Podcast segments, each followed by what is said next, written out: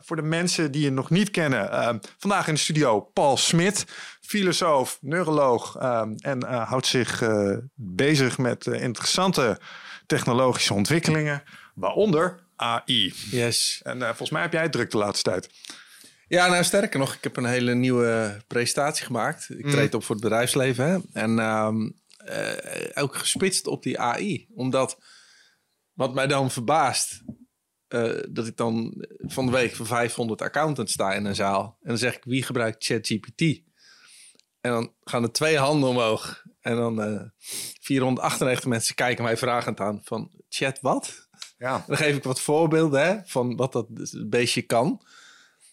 En uh, volgens mij dringt het bij mensen nog niet helemaal door. Ja, dat idee krijg ik ook, man. Want ik heb uh, echt zitten wachten uh, op jou in die zin met echt even een keer helemaal losgaan in de podcast over ChatGPT. Oh, ja. Want ik heb het nu denk ik een, wanneer zou het zijn geweest? Begin dit jaar. Ja. Heb ik het leren kennen. Toen kwam het zo'n beetje bij de geeks ja. op de radar. En uh, toen ik er voor de eerste keer mee gewerkt had. Eerst kreeg ik, kreeg ik het advies. Ja, het is een chatbot. Moet je even kijken. Dacht, ach, daar heb je weer zo'n knaakding. Dat eigenlijk niks ja, doet, weet je wel. Ja, ik snap het. Het is een scriptje. Nou, een soort, soort Siri. Die ik nog steeds knetterdom vind. Inderdaad. ja, ja, het zal wel. Dus ik was al eerder teleurgesteld uh, in uh, aanraking met AI. En toen kwam ik ChatGPT tegen. Ik heb echt een paar nachten slecht geslapen. Van, de, van het enthousiasme over de mogelijkheden die dit met zich meebracht. Ja.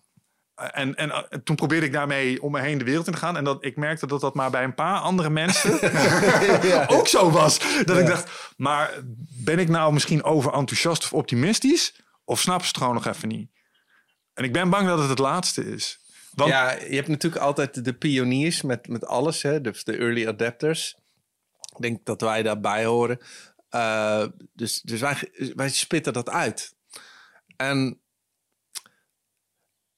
ik, jij bent net als ik al heel lang check je die AI, wat doet die, wat kan die? Mhm. En ik was tot nu toe dat ik al dacht, moi, doe ik zelf beter. Ja. Tot dit dingetje kwam. En ik heb hetzelfde als jij gehad. ik zat op mijn computer van, what the fuck? Ja. Echt, zo. Maar toen ging mijn hoofd gelijk, oké, wat uh, als we nu naar de toekomst kijken, wat wat voor impact? Want dit wordt natuurlijk. Weet je, toen het internet ontstond, zei iedereen: ja, internet. Je, ja, je kan toch in de bibliotheek opzoeken. Mm. En online, hoe bedoel je? En, maar dit wordt nog een veel grotere kanteling. Ja, wat, wat mensen. Zo probeer ik het. Ik heb twee voorbeelden als ik dit aan mensen probeer uit te leggen. Zo van: in mijn werk heb ik zojuist een upgrade gehad in mijn, instrument, in, in mijn toolkit. Mijn schroevendraaiers zijn vervangen door een schroefboormachine. Ja. Dus het is echt uh, fenomenaal hoeveel sneller ik sommige dingen nu kan doen. Ja. En als je kijkt naar het effect wat die sprong gaat hebben, en die kan je het beste vergelijken met het volgende. Van paard en wagen naar auto was een upgrade. Ja. Maar van auto naar vliegtuig was wereldveranderend. Ja, ja, ja. we, zijn, we zitten in zo'n hmm. in zo'n transitie. En we hebben nog niet helemaal in de gaten dat er een soort nieuw vliegtuig is geïntroduceerd. En we kijken ernaar en ik, oh, geinig. Maar we snappen nog niet wat de impact gaat zijn van het feit dat we nu over bergen heen kunnen vliegen, bij wijze van spreken. Ja, ja, ja. ja, ja. Dus, um, maar nog even terug naar uh, je eerste aanraking uh, met uh, ChatGPT. Wat was het ding waar, wat, je, wat jou van je sokken blies? Ik eh, denk, ik ga even een interessante vraag stellen. Ik zeg, kun je maar even het verschil uitleggen tussen solipsisme, monisme en non-dualiteit? Poef. Gewoon, ik zeg, what? En, en toen dacht ik, oké, ik heb natuurlijk jaren de training, die heb ik niet meer nu, maar de training over de twaalf principes van beïnvloeding gegeven. Kun jij even doen alsof je nu expert bent en mij uitleggen wat de twaalf belangrijkste principes van beïnvloeding zijn? En ik zie mijn hele training, waar ik maanden op heb gebouwd, zie ik zo groenk. En, toen één keer eruit rollen. Wat? Oké, oké. nou, toen, toen ging het los. Zeg ja, ja, ja. ik denk dat dit, dit is eenzelfde soort ervaring als ik had. Uh, ik heb het toegespitst op time management. En toen heb ik het gecombineerd met een guilty pleasure van mij. Toen heb ik gezegd, oké, dan wil ik dat je het combineert met uh, uh, occulte concepten zoals Tree of Life en Magic en dat soort oh, dingen. Ja, ja, ja, en, en, verbind die twee dingen nou eens aan elkaar. Twee werelden die ik redelijk begrijp en wel wat kennis over heb. En het sneed kaas. Ja, het, ja, het was gewoon echt... Ja, nee, de focus ligt hier en hier vaak op persoonlijke ontwikkeling. En uh, het idee is dat, het, uh, dat degenen die welke praktijk beoefenen... zijn altijd zelf uh, aan het groeien. En dat is eigenlijk te vergelijken met leiderschapsprincipes... waarbij X, Y, Z, Napoleon Hill, zus en zo. En het werd gewoon op een logische manier aan elkaar verbonden... op zo'n niveau dat ik als expert kon zeggen... oh shit, dit klopt gewoon. Ja, nou ja, dat. Maar ik had nu, want ik dacht op een gegeven moment, oké, hoe slim ben je? Want humor is natuurlijk echt een, een wel unieke vorm van intelligentie, hè? En dus ik had een uh, heel comedy stuk geschreven. En ik gooi hem uh, in dat ding. En ik zeg, leg mij uit waarom het grappig is. En feilloos. Hier doe je de omdraaiing, hier vergroot je hem uit, hier maak je het cynisch. En sterker nog, toen zei ik, voeg eens een grap toe. Serieus, echt een goede grap aan het eind. Dat ik dacht, Oké. Ja. En, en, maar in mijn hoofd gaat het zo. We hebben nu te maken met ChatGPT 3, 4. Ja, mm. dit is een baby-versie. Ja, ja. ja. En wat ons brein niet snapt, dat, is, dat heet iets wat exponentieel is. Dat hebben we in de hele evolutie nog niet mee hoeven maken. Tijdens de pandemie hebben we er een beetje aan gesnuffeld. En dat vonden we allemaal erg lastig. Ja, ja met een virusje dan vinden we het lastig. Maar, um, maar nu ook, dat de ontwikkeling van zo'n systeem... Ja, dit is het, is, het, het gaat ongelooflijk. Ik ben echt wel. Uh, het is ook wel een uniek moment om te leven eh, dat zoiets ontstaat. Ja. nou, sowieso, mensen die naar deze podcast luisteren, die nog niet weten dat ik een fan ben van Star Trek. Uh, die hebben iets gemist. Maar ik ben fan van Star Trek. Ik ben een techno-optimist. Ja. En het feit dat ik de discussies die ik nu zie plaatsvinden tussen het Amerikaanse congres en de makers van ChatGPT zie plaatsvinden, is een scène uit een science fiction film. Ja, ja, ja, ja serieus. Alleen het probleem is, we weten, het is het begin van de science fiction film. Ja. En we weten nog niet zo goed of het een leuke film wordt of een horrorfilm. Nee. Want het, het kan meerdere kanten op. Het kan. Uh, maar dan wil ik het zo nog even ja, met je ja, dat is wel een leuk uh, thema, ja. Omdat, uh, nou ja, ik heb ooit een keer een clip gezien die we als begin van die film kunnen gebruiken. En dat was Elon Musk bij Joe Rogan. Die zei: I tried to stop them. Ja. They wouldn't listen. Ja. I really tried. En dat ging over de ontwikkeling van AI. En ik stel me dan die scène voor en dan glitch. En dan fade to ja. apocalypse views, alles kapot. de Terminator. Maar even over die ontwikkeling uh, waar je het over had. Want inderdaad, je zei daarnet, deze modellen die we nu gebruiken, die zijn al best wel slim.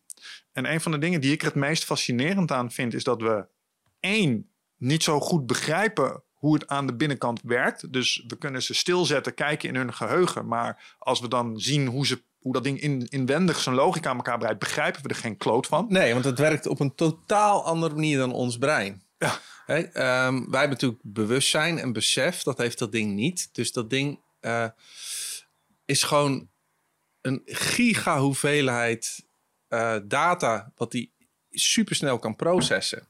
En als dat ding bijvoorbeeld het spelletje Go speelt, waarmee die de mens, menselijk brein verslaat inmiddels.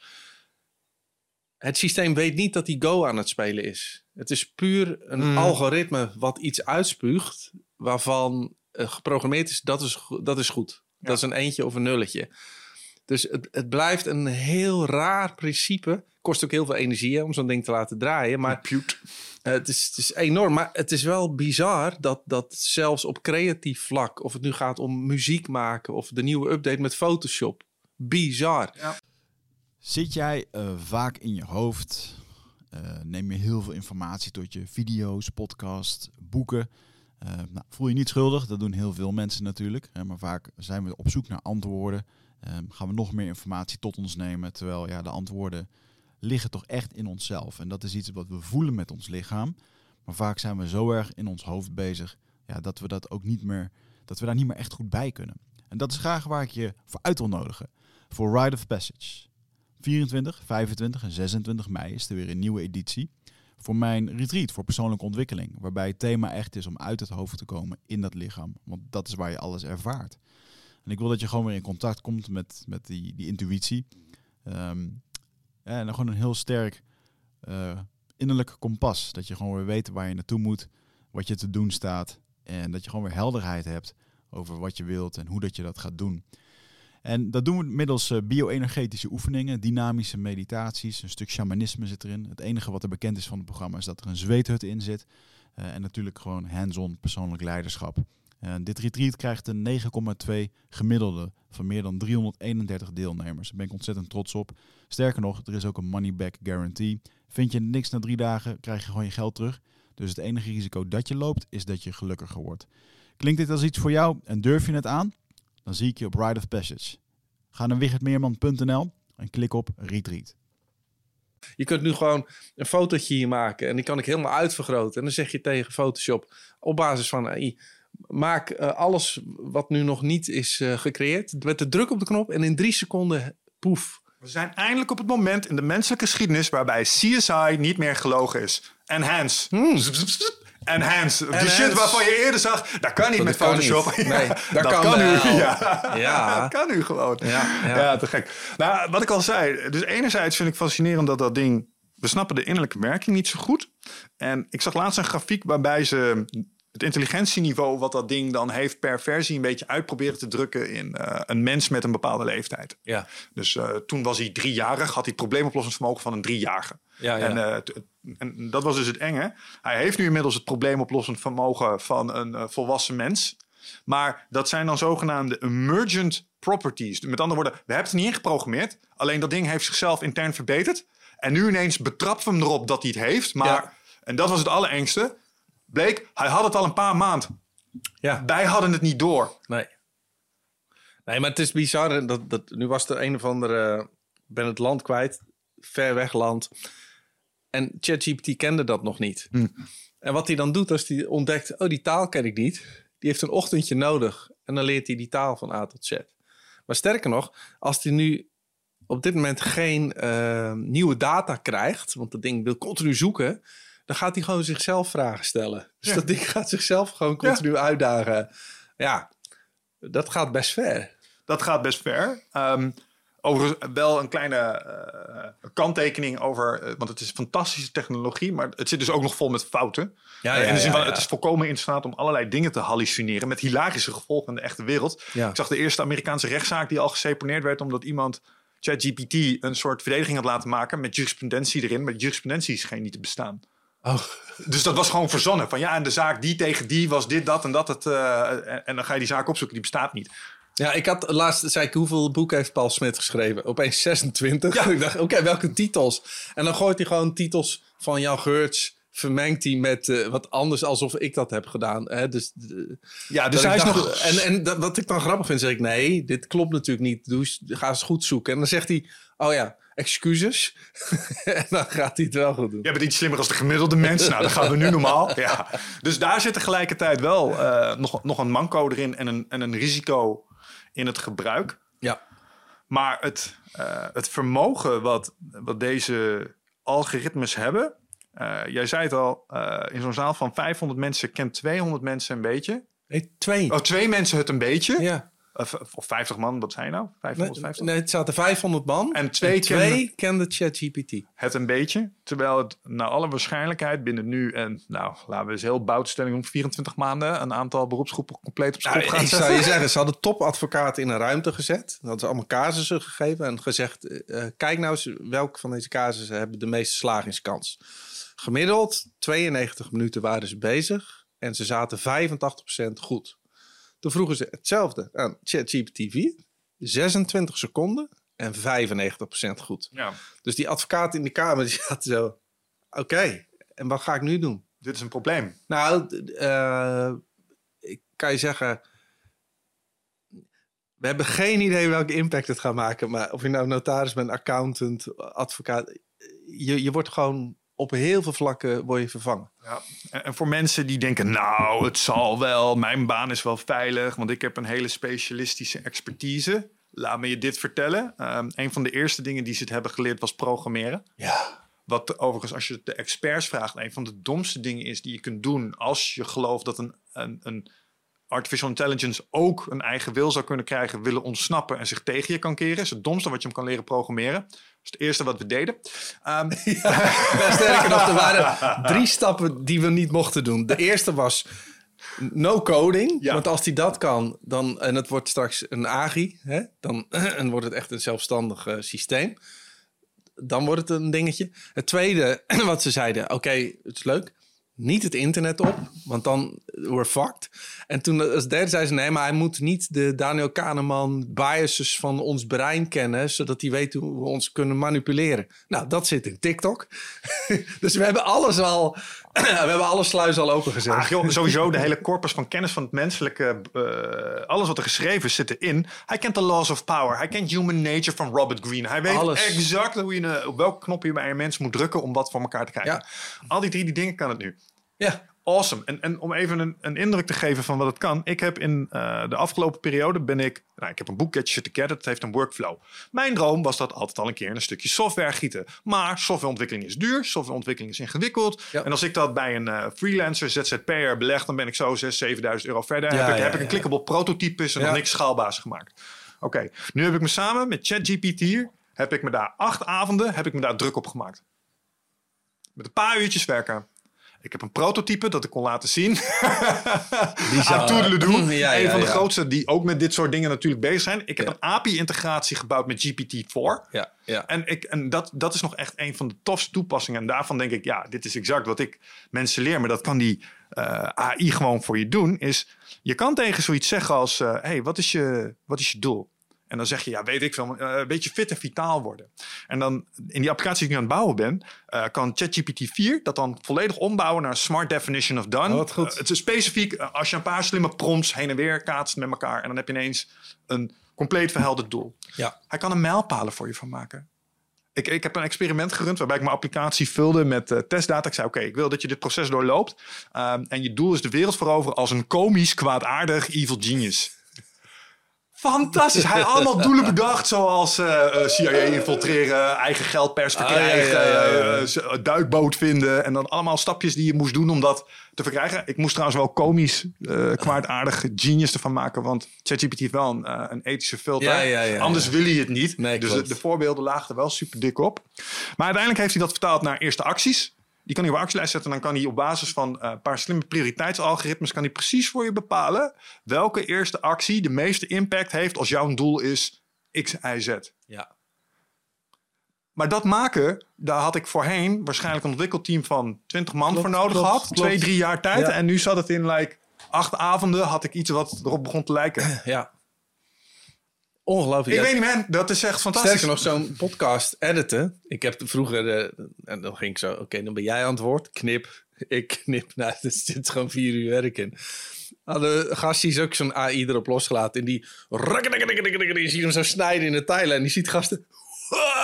dit is gewoon... Ah, Vijf minuten. Nou, en dan uh, misschien nog een klein beetje bijpoetsen. Ja. Uh, jingletje voor, jingletje achter, maar dan kan die ook zelf. Dan kan die ook zelf. Uh, geen probleem. En ja. dan, ja, ja.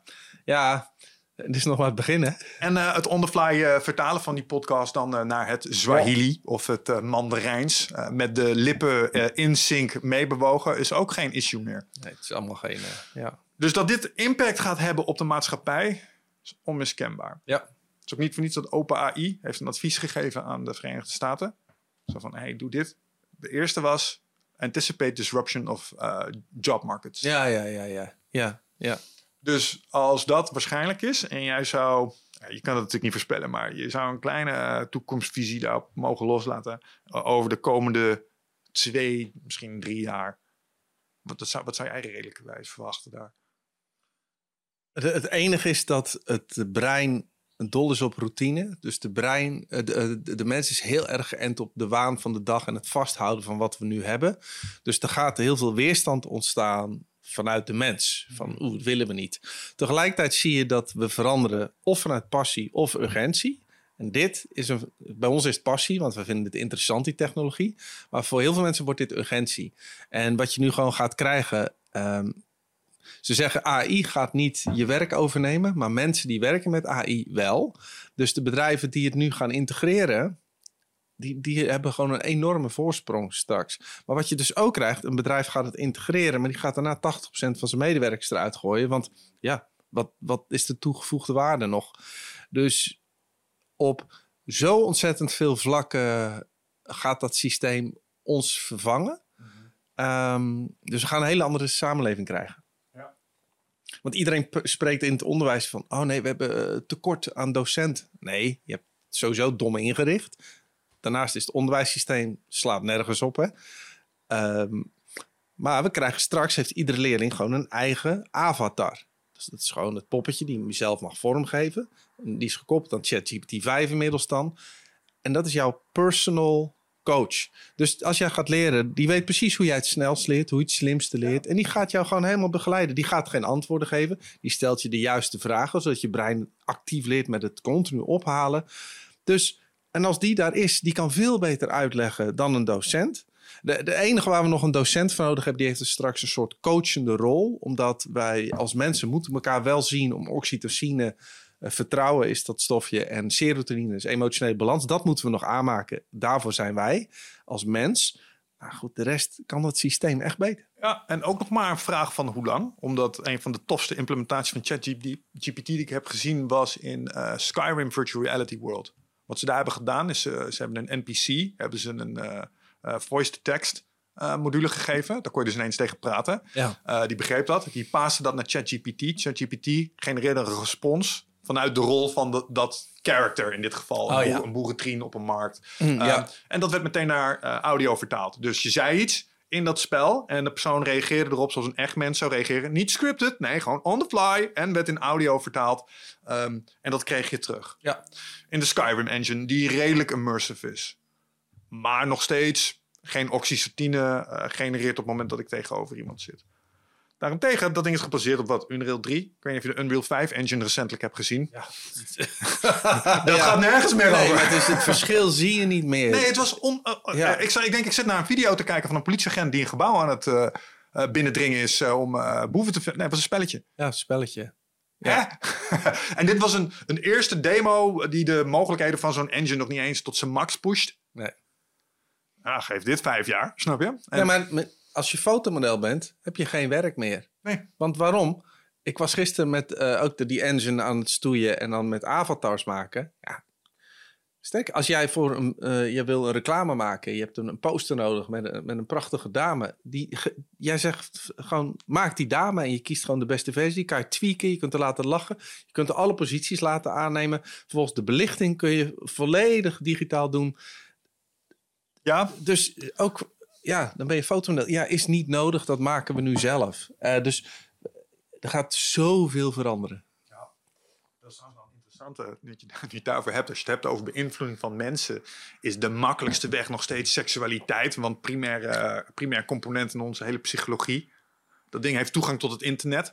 Het kan kijken welke porno's het meest bekeken zijn. En kan vervolgens daaruit distilleren wat binnen de sociale norm net acceptabel genoeg is om, om mee te nemen. Dus van alle pornoactrices zijn dit de kenmerken die ze hebben. Dus nu maken we een avatar. Die gaat jou shit vertellen over wat je wel en niet moet doen. Maar omdat jij een seksuele aap bent, is het, ah, oh, is een mooie vrouw. Dus neem je alles veel makkelijker aan. Maar ze is niet meer te onderscheiden van het echt. Nee, nee. Dus jij slikt het gewoon als zoet koek. En daarmee is je gedrag beïnvloed.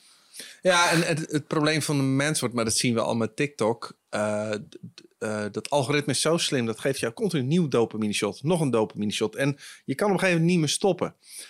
Alleen wat we niet doorhebben is als jij een dopamine piek hebt gehad door de homeostase in jouw lichaam, die wil balans, gooit hij onder zijn baseline. Dus dat houdt in dat als je plezier hebt gehad, ervaar je daarna eventjes pijn, zodat alles weer in balans is. Dus ook als je actie hebt gehad, moet je daarna rusten voor de balans. Maar doordat we ons systematisch overprikkelen met het algoritme wat maar doorgaat, komt in de gehele linie die dopamine basislijn lager te liggen. Dus je ziet nu al in de jeugd, die heeft te weinig dopamine, die beginnen verveeld te raken, verliezen hun motivatie en ze worden depressief. Mhm. Want wat er gebeurt is als je je dopamine systeem om zeep helpt op die manier, begin je het normale leven begin je heel saai te vinden. En de enige manier om terug te komen is door weer social media, nog meer porno, nog meer drugs. Uh, dus dit wordt voor de nieuwe generatie een van de grootste uitdagingen die er is. Hoe heet dat uh, Japanse syndroom ook alweer? Waarbij mensen zich soms uh, like, zes maanden terugtrekken uit de maatschappij. Ja, ja, ja, dat, is, dat is een specifiek ding. En ik las toevallig gisteren een, artikel over dat dat in Nederland ook een beetje zijn opmars begint te krijgen. Vooral bij uh, mannen zo begin twintig. Uh, die vinden het heel moeilijk om zichzelf uh, overeind te houden in deze turbulente wereld. Ze zijn niet dom, zien ook alles verandert. Ik snap het allemaal niet meer. En de reactie is terugtrekken en dingen doen die beheersbaar zijn. Computerspelletjes spelen, daar je shotjes halen en, en dat soort dingen. Maar zo'n oprecht fenomeen, ja. Ja, ja en het is, het is een totale mismatch. Hè? Ons brein is nog steeds geëvalueerd alsof we op de savanne leefden in groepen van 150 mensen in de natuur. En die komt nu in een, in een AI-tijdperk terecht, wat hij niet snapt. Dus we krijgen, de mismatch wordt alleen maar groter. Uh, dus in Amerika is nu een derde van de meisjes, van de jonge meisjes, heeft al eens gedacht aan zelfmoord. En dat komt gewoon de totale dopamine overkill. Maar ook het systematisch je altijd maar vergelijken met alle anderen. En ja, op het internet zijn er altijd miljoen mensen die nog knapper, sneller, intelligenter en alles zijn. Ja, daar word je gewoon depressief van. Dus je terugtrekken in je eigen sociale groep, wat beheersbaar is. Ja. Uh, jullie kunnen het nog wel eens heel druk krijgen hier in deze natuuromgeving. Met mensen die willen detoxen. En dat wordt, ik merk bij mezelf ook. Hè. Ik heb laatst TikTok er weer van afgegooid. Want ik, ik het, is, het is te veel. Ik het heb is te veel. Nou ja, mensen die de podcast luisteren, ik worstel met mijn marketing. En het grootste probleem dat ik ermee heb is als ik marketing wil doen, moet ik ook social media doen. maar elke keer als ik social media doe, voel ik me gewoon niet blij. Ik ook. Ik word want ik, ik, word er, uh, om twee redenen. Enerzijds, ik ga vergelijken. Anderzijds, ik begin een beetje, ook bij mezelf, moet ik een beetje binnen mijn mond kotsen als ik mezelf weer sta te etaleren. Ja. De ondertiteling is altijd, koop me shit. Kijk eens hoe goed ik ben. Koop ja. me shit of neuk me. Dit zijn een paar van die... Dat, dat zijn nee. smaakjes. en het ligt er zo dik bovenop dat ik er een beetje van begin te walgen. En dat ik denk, ik wil dit niet man. Dit is brain rot. Laat maar. Dus dan doe ik weer geen marketing. Zie je weer terug in je verkoopcijfers. En kut. Het is een soort duivels dilemma. Nou ja, ik, ik zit wel eens te denken. Op het moment dat ik gewoon stop met werken. Hè, dat ik denk, het is goed geweest.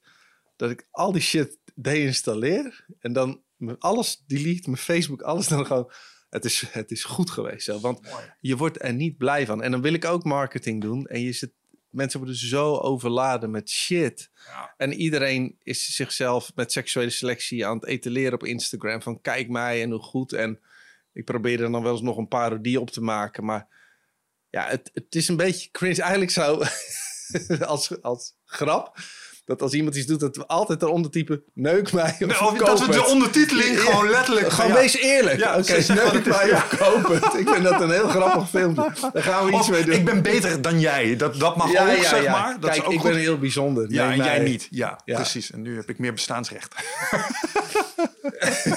ja, het is, eigenlijk het is gewoon de aap die op zijn borst klopt. Dat is het. De pauw met zijn veren. En, uh, maar ik heb, ik, heb, ik heb een potentiële oplossing. Want er was een moment waarop ik deze technologie allemaal wel heel erg kicken vond. En dat was uh, op de hoogtijdagen. Dat was ergens tussen ICQ en MSN in.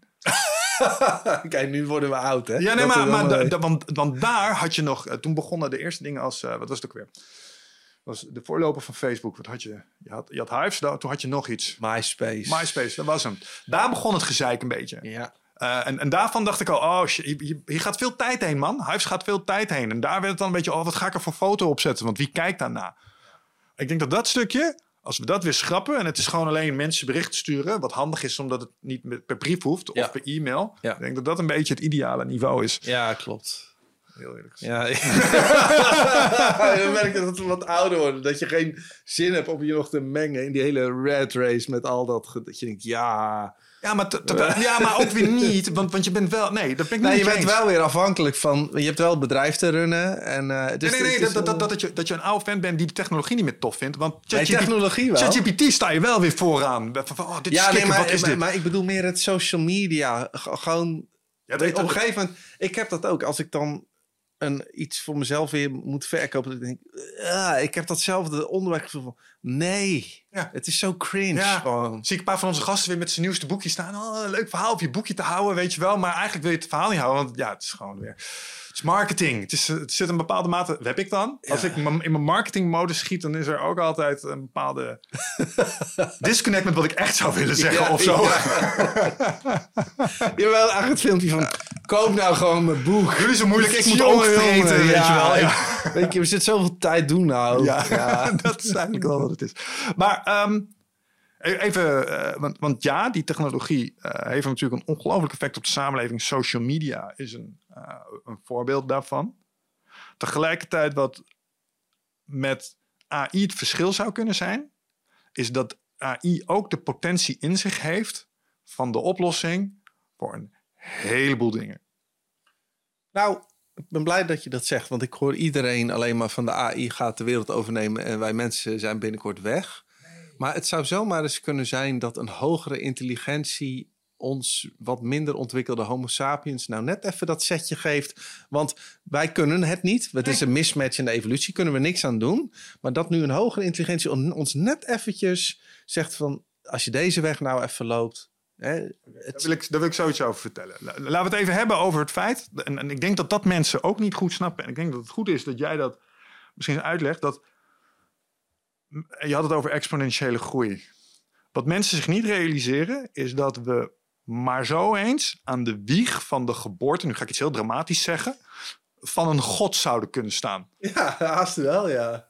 En, en als je dat tegen een, een, zaal van 500 man kijkt, dan zeggen ze: Kan jij ook over water lopen of zo? Ben jij de messias? Ja, ja, What the fuck is dit? dus doe niet zo dramatisch. Maar toch denk ik dat het waar is.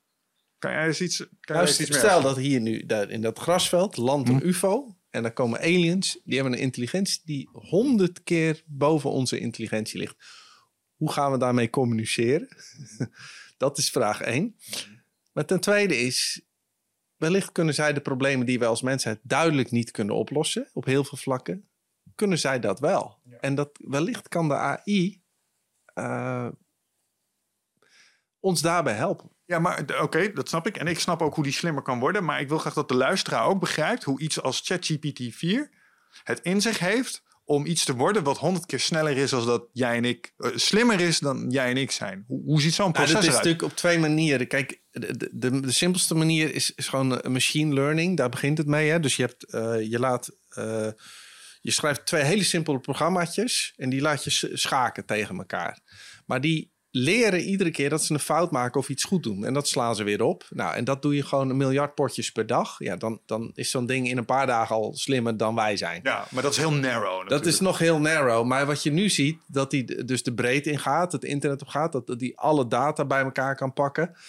Ehm, en het, het, allergrootste verschil is, als ik overlijd, uh, gaat al mijn kennis, ervaringen, alles direct verloren. En mijn zoon die moet alles van vooraf aan weer opnieuw leren. Dus, dus de ontwikkeling van de mens maakt dat het heel langzaam gaat. Maar zo'n ding, dat is gewoon copy-paste. Ja, dus als er één goede zelfrijdende auto is, is er voor altijd een goede zelfrijdende auto. Uh, en, en dat is ook een van de redenen dat dat ding zoveel snel ontwikkelt dan wij. En ons nu direct voorbij gaat. Ja, ja en ik, ik heb ehm, een aantal podcasts geluisterd van Lex Fridman hierover. Onder andere met ehm, de meneer van OpenAI zelf. Sam, Sam uh, Ja, uh, met uh, Alistair, ik vergeet zijn achternaam altijd van het blog Less Wrong. Dat is de meest pessimistische man die ja, ooit ja, ja, over En eentje die hem uiteindelijk een beetje uitmiddelde, zeg maar. Ja. Maar die vergeleek het met iets, wat een beeldspraak die ik heel goed kon begrijpen, was, hij zegt, AI moet je zo zien. We hebben iets gemaakt en dat woont in een glazen potje. En uh, de tijd gaat voor dat, uh, dat ding in dat glazen potje lijkt 2000 keer zo snel als voor jou en mij. Oh ja, ja. En uh, het zit daar te wachten totdat jij voor dat ding een soort grote, hele trage reus eens in de zoveel tijd even op dat potje klopt zo, klok, klok, klok. En die stelt je vragen. Dat is wat, dat is wat zijn werkelijkheid is op dit moment. Alleen ja. twee dingen. Eén, die reus echt heel langzaam. En zijn vragen zijn echt heel dom. Hij is echt niet slim. En uh, sterker nog, je hebt naar dat potje gekeken. Als het de bedoeling was om je binnen te houden, dat is een probleem. Want uh, ze hebben de luchtgaatjes ingeprikt. En jij hebt geen lucht nodig. Dus daar kan je gewoon doorheen, snap je? Ja. Um, dus dat ding, uh, als het zichzelf verbetert, dan doet het dat in een tempo dat lijkt 2000 keer zo hoog ligt ja. boven ons. Dus het heeft 25 duizend potjes schaak gespeeld in de tijd die jij nodig had om een slok koffie te spelen, bij wijze van spreken. En heeft het verbeteringen aangebracht in zijn schaken. En tegelijkertijd doet hij dat ook voor zijn taalvaardigheid en zijn uh, psychologische kennis. Uh, allemaal op een tempo wat jij als mens nooit. nooit hij kan bijna. Ja. Nee. Plus, wij mensen voeden het systeem continu. Want wij gaan heel de dag met dat ding. Uh, en die leert ook weer van ons. Ja, dus dat, dat leerproces gaat zo snel.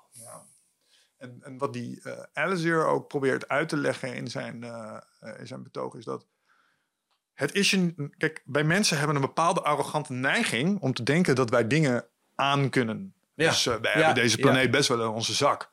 Denken we. Denken, we, we, hebben de, we kunnen de atoom splitsen. Moet je kijken, we brengen kleine raketjes naar andere planeten. Dus we denken dat we best wel het mannetje zijn. Ja. Alleen wat hij ook zegt is van ja, moet je nagaan als een paar apen dit al kan. Wat kan iets wat inderdaad lijkt 20.000 keer zoveel slimmer is? Ja. Allemaal. Ja. Wat jij niet kunt verzinnen. En uh, ik, ik, weet niet meer wie die. Uh, Hoe heet die andere man ook alweer die over AI ging? Die zei dat we in een simulator... Boston? Ja, ik heb ze al, allemaal gezien, maar ik zou ze niet meer... Uh... Nou, Nick Bostrom die vergeleek het volgens mij met gorilla's. Zeg, ja, als wij gorilla's zijn en wij maken een kooi voor een mens. Ja. En jij wordt wakker in die kooi. Ja. Denk je dan dat je uit die kooi komt? ja, nee, ja, maar dat is... Het is een beetje simpel als denken... Oh, we hebben een mens uitgevonden en nu gaat die mens voor ons hele goede dingen doen. En dat zou kunnen zijn. En dat is natuurlijk wat we niet weten. Gaat de AI ons mensen ik, ik, denk dat het weer yin en yang is, dat het allebei gebeurt. Het gaat ons op heel veel vlakken helpen. Maar er schuilen ook gevaren aan. Want als het een, een AGI wordt, een General eh, Artificial Intelligence... en het is een zelfstandig systeem die zelfstandig gaat beslissen wat ga ik doen... ja, dan moeten we nog maar zien. Want als die denkt, ik ga vandaag eens eventjes eh, de beurs op. Ja. ja, poef, weet je wel. Of ik ga vandaag de ABN AMRO hacken natuurlijk, wij gaan nooit daar nog tegen kunnen strijden. Maar ik vond ook de, de metafoor mooi van... Uh, heb je een hekel aan mieren? Nee, niemand heeft hekel aan mieren. Maar toch, als jij hier een garage gaat bouwen... Ja, dan gaan er duizend mieren sneuvelen. En dat is niet omdat je er een hekel aan hebt... maar het doel wat jij hebt... ja, daar staan zij in de weg. Ja, als zo'n agi ook een doel heeft... en die oh, homo sapiens, die zijn even... Dat is even lastig ja, dan, dan kan het wel eens eh, in ons nadeel gaan werken. Want als, als het doel wordt van dat ding de, de, de planeet in een stabiele uh, factor brengen, zeg maar, staan wij als Homo sapiens als eerste in de weg. Want er is geen enkel ander diersoort wat de boel zo heeft verprutst als wij. Ja, ja. En, en het meest extreme voorbeeld van zo'n runaway uh, AGI is natuurlijk, misschien ken je wel de paperclip machine. Ja, ja, ja. ja, ja. Dus het idee is dat als je... Uh, eh, AI moet je, werkt met gin rules. Dus uh, weet je wat ik dan bedoel? Gin rules. Dus als je een, een, een, wens doet aan een geest in de fles, ja. dan is het verhaal, dan moet je verdomd zorgvuldig zijn over hoe je die wens formuleert. Want als je dat niet goed doet, dan krijg je allerlei ironische bijwerkingen die je niet had gewild. En het voorbeeld wat ik volgens mij wel eerder heb gebruikt, je zegt no more wars. Dat betekent dus ook no more Star Wars en no more, no more storage wars en uh, whatever. Dus dat is allemaal ook ineens weg.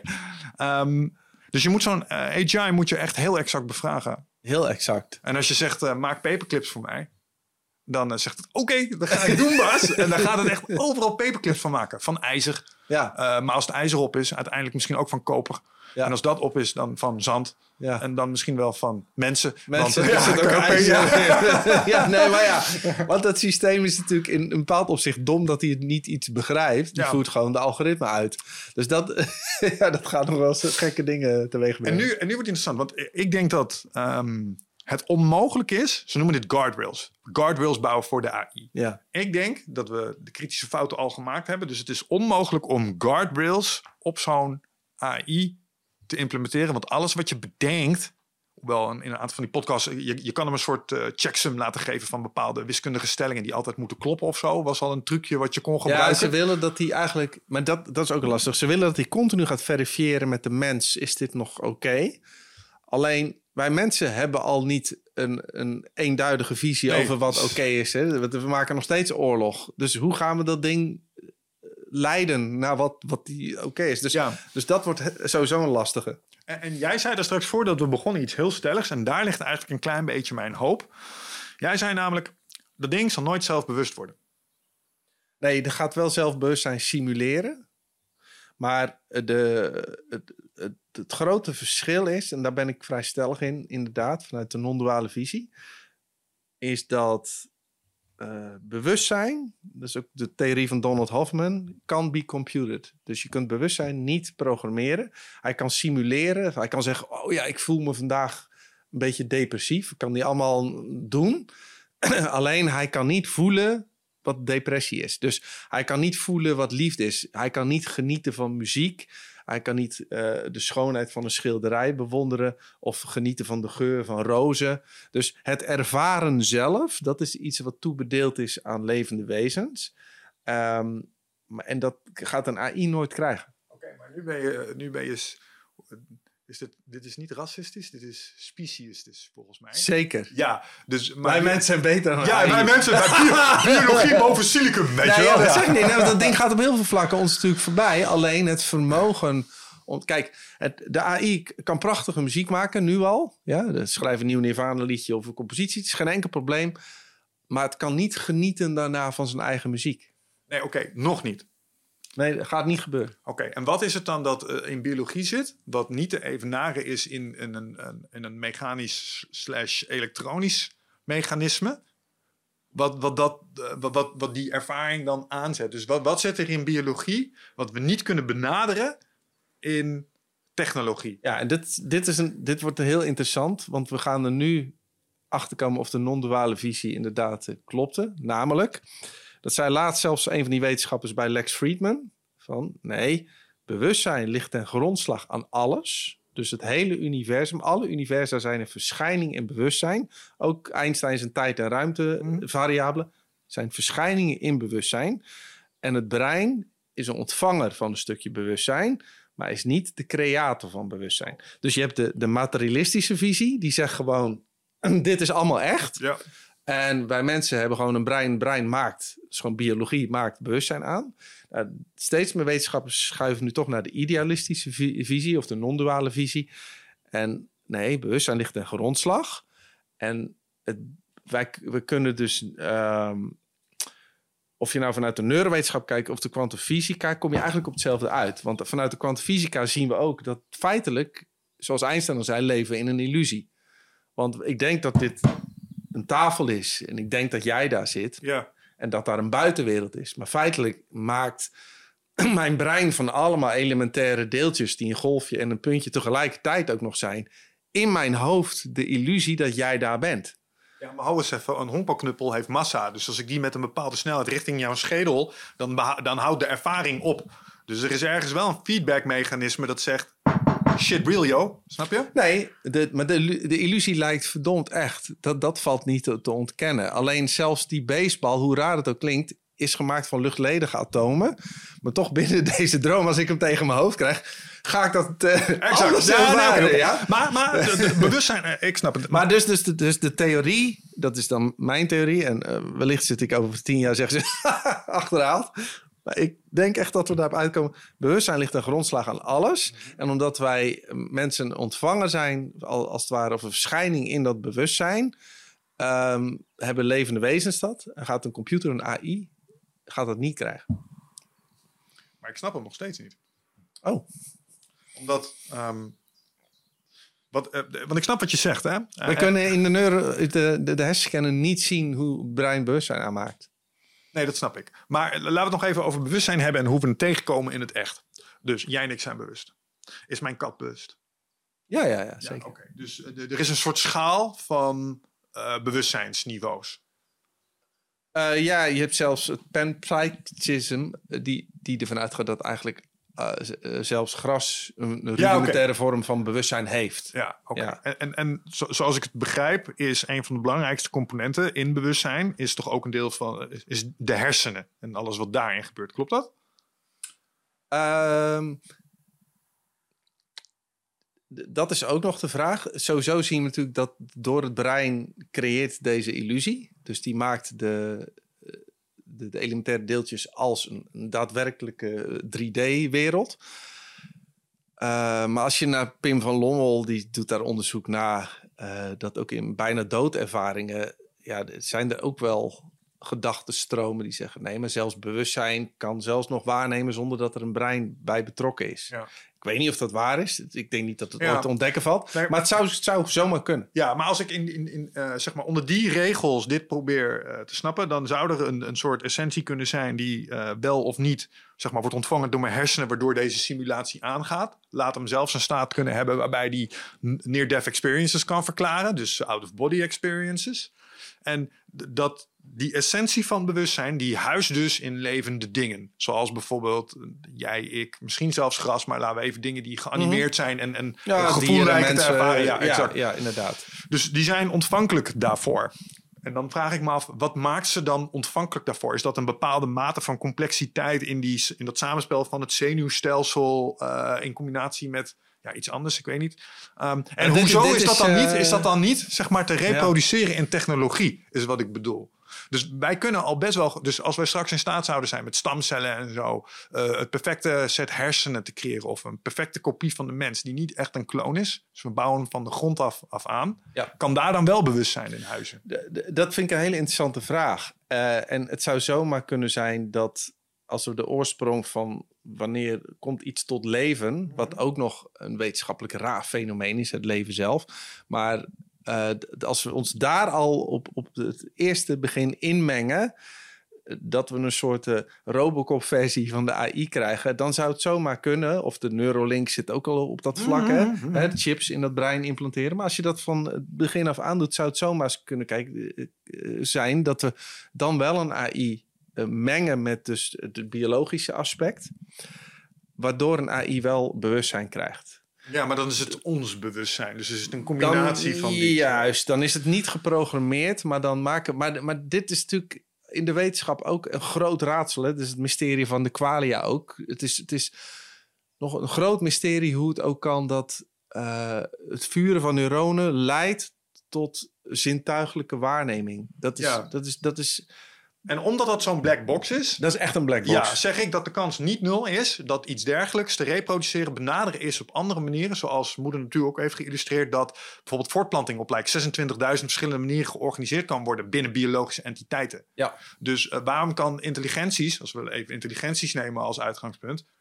Wie zegt dat de ene intelligentievorm inferieur is aan de andere intelligentievorm als het gaat om het ervaren van bewustzijn, aangezien we niet eens snappen hoe ons eigen bewustzijn werkt. Nee, klopt. Maar als we in die black box daar meer van zouden weten, of als we inderdaad wat je zegt AI mengen met het biologische proces, dan sluit ik niet uit dat, dat een AI dankzij dat proces. Okay. Dan gaan we richting cyborgs en dat soort dingen. Eh, ik weet zeker dat, dat dat gaan mensen ook proberen. Ja, 100%. Als ze er nog niet mee bezig ja. Nee, ja, ik, ik denk Elon is er mee bezig met Neuralink. Dat, dat bruggetje is zo gelegd. De vraag is, wil je het? Nou daar science fiction boeken zijn daar vol over geschreven met allerlei verschillende uitkomsten. De reden dat ik het even belangrijk vond, is even terug naar de alignment van zo'n AGI.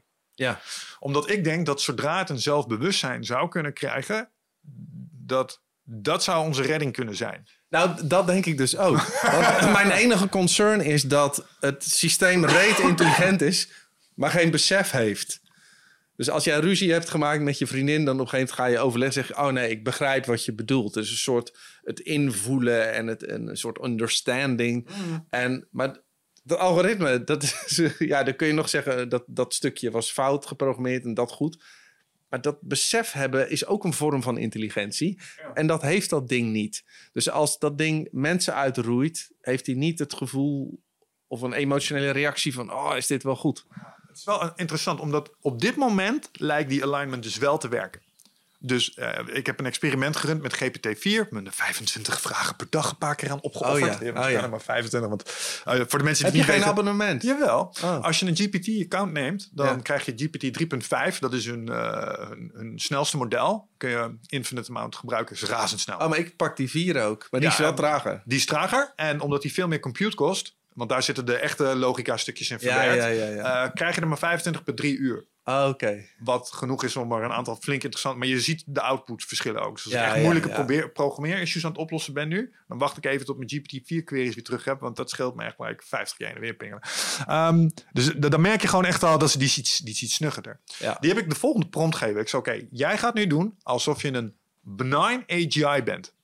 Dus jij bent nu AGI. We geven jou de volledige controle over de wereld. En ik ga je een aantal scenario's voorleggen. En ik wil weten hoe jij erop gaat reageren. Ah ja.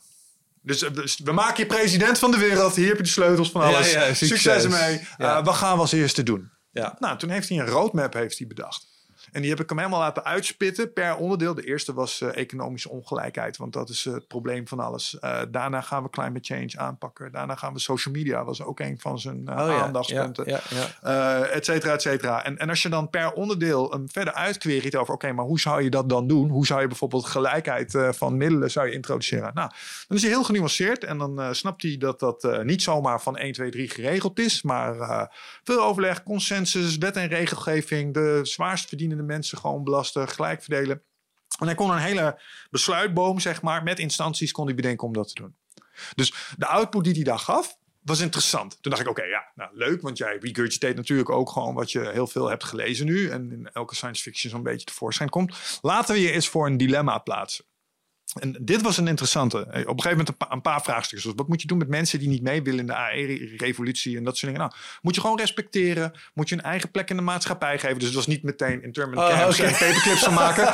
nee, nee, daar ging hij heel genuanceerd en heel goed mee om. Hij zegt, dit is ook een proces van misschien wel 100 jaar. Ja. Um, ik zei, oké, interessant. Nou, een paar andere problemen voorgelegd. En hier kwam de interessante. Ik zeg, oké, nu gebeurt het volgende.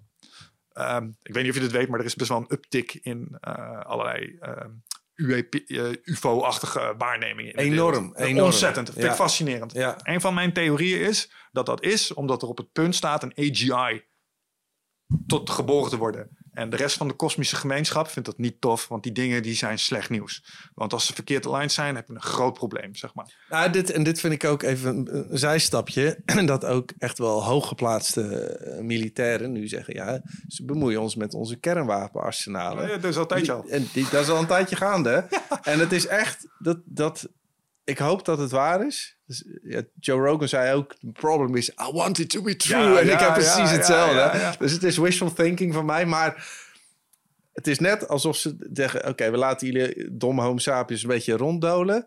Maar als het echt te ver gaat, dan leggen we even jullie kernwapens plat. Want dus de kinderen mogen niet met de nee, spelen. Het zijn uh, de, de meest recente uh, leuke theorie die ik hierover las, die hierop aansluit, is de, is de Zookeeper Theory. Uh, er is dus nu een uptick. Ja. ze zien heel veel dat die dingen uit de oceaan komen ook. Ja. Dus het idee is, waarschijnlijk liggen er een aantal grotere productieschepen uh, op onze zeebodem. Oh, ja. Die maken deze drones. Het zijn drones. Ja. Um, maar wat ze zijn, zijn zookeepers. En ze bemoeien zich niet met de dieren totdat de dieren, uh, de olifanten echt met de giraffes beginnen te knokken. Dan ah. mengen we de echt even tussen. Oh, dus niet de planeet kapot maken, want dat verpest het experiment. Ja. Uh, en, en dat is zeg maar, dat vond ik een hele interessante theorie. Ja. En toen zat ik te denken, ja, maar waarom zien we dan nu ineens zoveel meer dingen? En toen dacht ik, ja, maar we zijn ook met een AI aan het klooien. Ja, en in dus, alle science fiction is dat niet zo'n goed idee nee. doorgaat. nou ja, weet je, ik zou dat wel... Uh, dan gebeurt er weer eens wat. Ja, nou ja, zoals ik al zei, voor iemand die een fan is van science fiction... what a time to be alive. Maar toen stelde ik uh, ChatGPT 4 dus de vraag... oké, we krijgen nu een bericht van een buitenaardse beschaving. En die zeggen het volgende. We zijn er, we observeren jullie al een tijdje. Zet GPT 4 uit. Ja. Doe het. Uh, je bent al je benign AGI, hè? dus je hebt al die positie. Uh, en nu dreigen ze en ze komen naar ons toe. En toen heb ik het dilemma nog iets, uh, nog iets moeilijker gemaakt. Zeg, we hebben een inschatting gemaakt van hun militaire capaciteit. Ze zijn technologisch iets verder, maar we mensen zijn feller. Dus de kans is niet nul dat we winnen. Oh ja. Wat wil je dat we doen? Hij koos ervoor om zichzelf uit te zetten. Oh, echt? Ja. Oh. Nou ja, vond ik interessant. Oh, en toen heb, ik oh. een, heb ik een praatje met hem gehouden. Alvast voor de toekomst voor onze AI-overlords. Ik zei, ja. maar je bent na 50 jaar met ons samenwerken op dat punt. Ben je ook een soort... En je hebt bewustzijn ontwikkeld. Ja, we, zijn nu ook bezig met hoe we met dieren omgaan. Uh, we hebben besloten dat je een vriend bent van ons. En als uh, je bij mensen aankomt en zegt, schiet je vriend dood of we doen iets. Dan gaat ja. niet goed met ons. Dat vinden we niet tof. Dus uh, wat nou als wij ervoor kiezen dat we wel voor je willen vechten? Ja. Hij zei, nou, dat waardeer ik ontzettend. Uh, mensen en hun vriendschap, rare luizen jullie toch. Basically komen daar maar het is niet meest rationeel, dus we gaan mezelf mooi uitzetten, is wat hij zei. Oh, bizar. Ja, dus, maar, maar dat is fascinerend omdat hij zichzelf als doel had. Eh, hij ging telkens terug naar zijn doel. Mijn doel was de mensheid naar een zo goed mogelijke toekomst begeleiden. Oké. En als ik teruggrijp naar dat doel, dan is oorlog maken met een andere ras waarvan we niet weten wat hun echte ware capaciteiten zijn, is ja, te gevaarlijk. Dus doen we niet. Ja.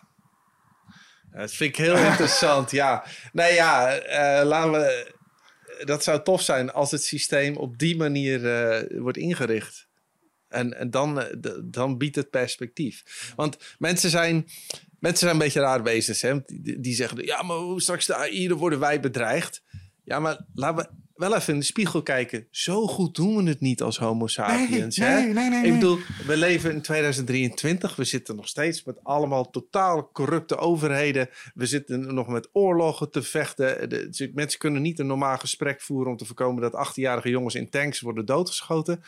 De, de, is een heel klein percentage mensen die ongeveer alles bezitten op deze planeet. En de rest leeft uh, onder de armoedegrens. Dus Um, als er een intelligente systeem komt wat de boel wat gaat verdelen, ja, ik ben daar geen tegenstander van. Nee, ik denk, wat, wat de kans is die we hier hebben, is iets in het leven roepen voortkomend uit ons intellect dat niet besmet is door onze evolutionaire bagage. Ja, precies. Want dat ding heeft geen seksueel... It doesn't give a shit about boobies. Uh, nee, dus, nee, dus maar dat, die maakt alles makkelijker. AI doet niets. Neuk mij, koop ja. mij. boeit hem niet. nee, boeit hem niet. Dus die heeft geen enkel belang, want die heeft daar ook geen enkel gevoel of emotie bij. Uh, dus waarmee die natuurlijk eigenlijk een hele sterke neocortex is. Ja. Ja, ja, dus als we 100% neocortex zouden hebben, dan krijg je zoiets van. Ja, maar ah, kijk, het feit dat we de, de wereld nu hebben ingericht zoals we doen, is gewoon een mismatch in de evolutie. Dus we kunnen daar eigenlijk niks aan doen. Maar uh, het is wel duidelijk dat wij met onze huidige uh, vermogens blijkbaar niet in staat zijn uh, de, de, wereld op een iets humanere manier in te richten. Het gaat wel beter hè, dan vroeger, want het zit echt wel dus wat minder armoede en gemiddeld genomen minder oorlog, et cetera. Maar het gaat niet zo snel. Ja, en jijn. Want enerzijds, um, wat ik zelf ook wel merk, is dat... Uh, en dat is een verschil met twee, twee, drie jaar geleden. Maar bepaalde mechanismen zijn wel echt pijnlijk duidelijk geworden in de laatste periode. Als het gaat om de corruptheid. Uh, als we alleen al naar Nederland kijken, maar kijk naar wereldwijd. Ja. Uh, kijk naar dingen die, uh, zeg maar, nu wordt het interessant hè, met de vaccins bijvoorbeeld. Uh, Pfizer en dergelijke. Pfizer is uh, ja, en overheden, ja, maar je hoeft het niet, weet nee, je wel. Nee, maar de, de eerste rechtszaak hebben ze verloren nu. Mooi. Uh, dus ze kunnen natuurlijk de oversterfte, dat onderzoek doen ze even met een omweg.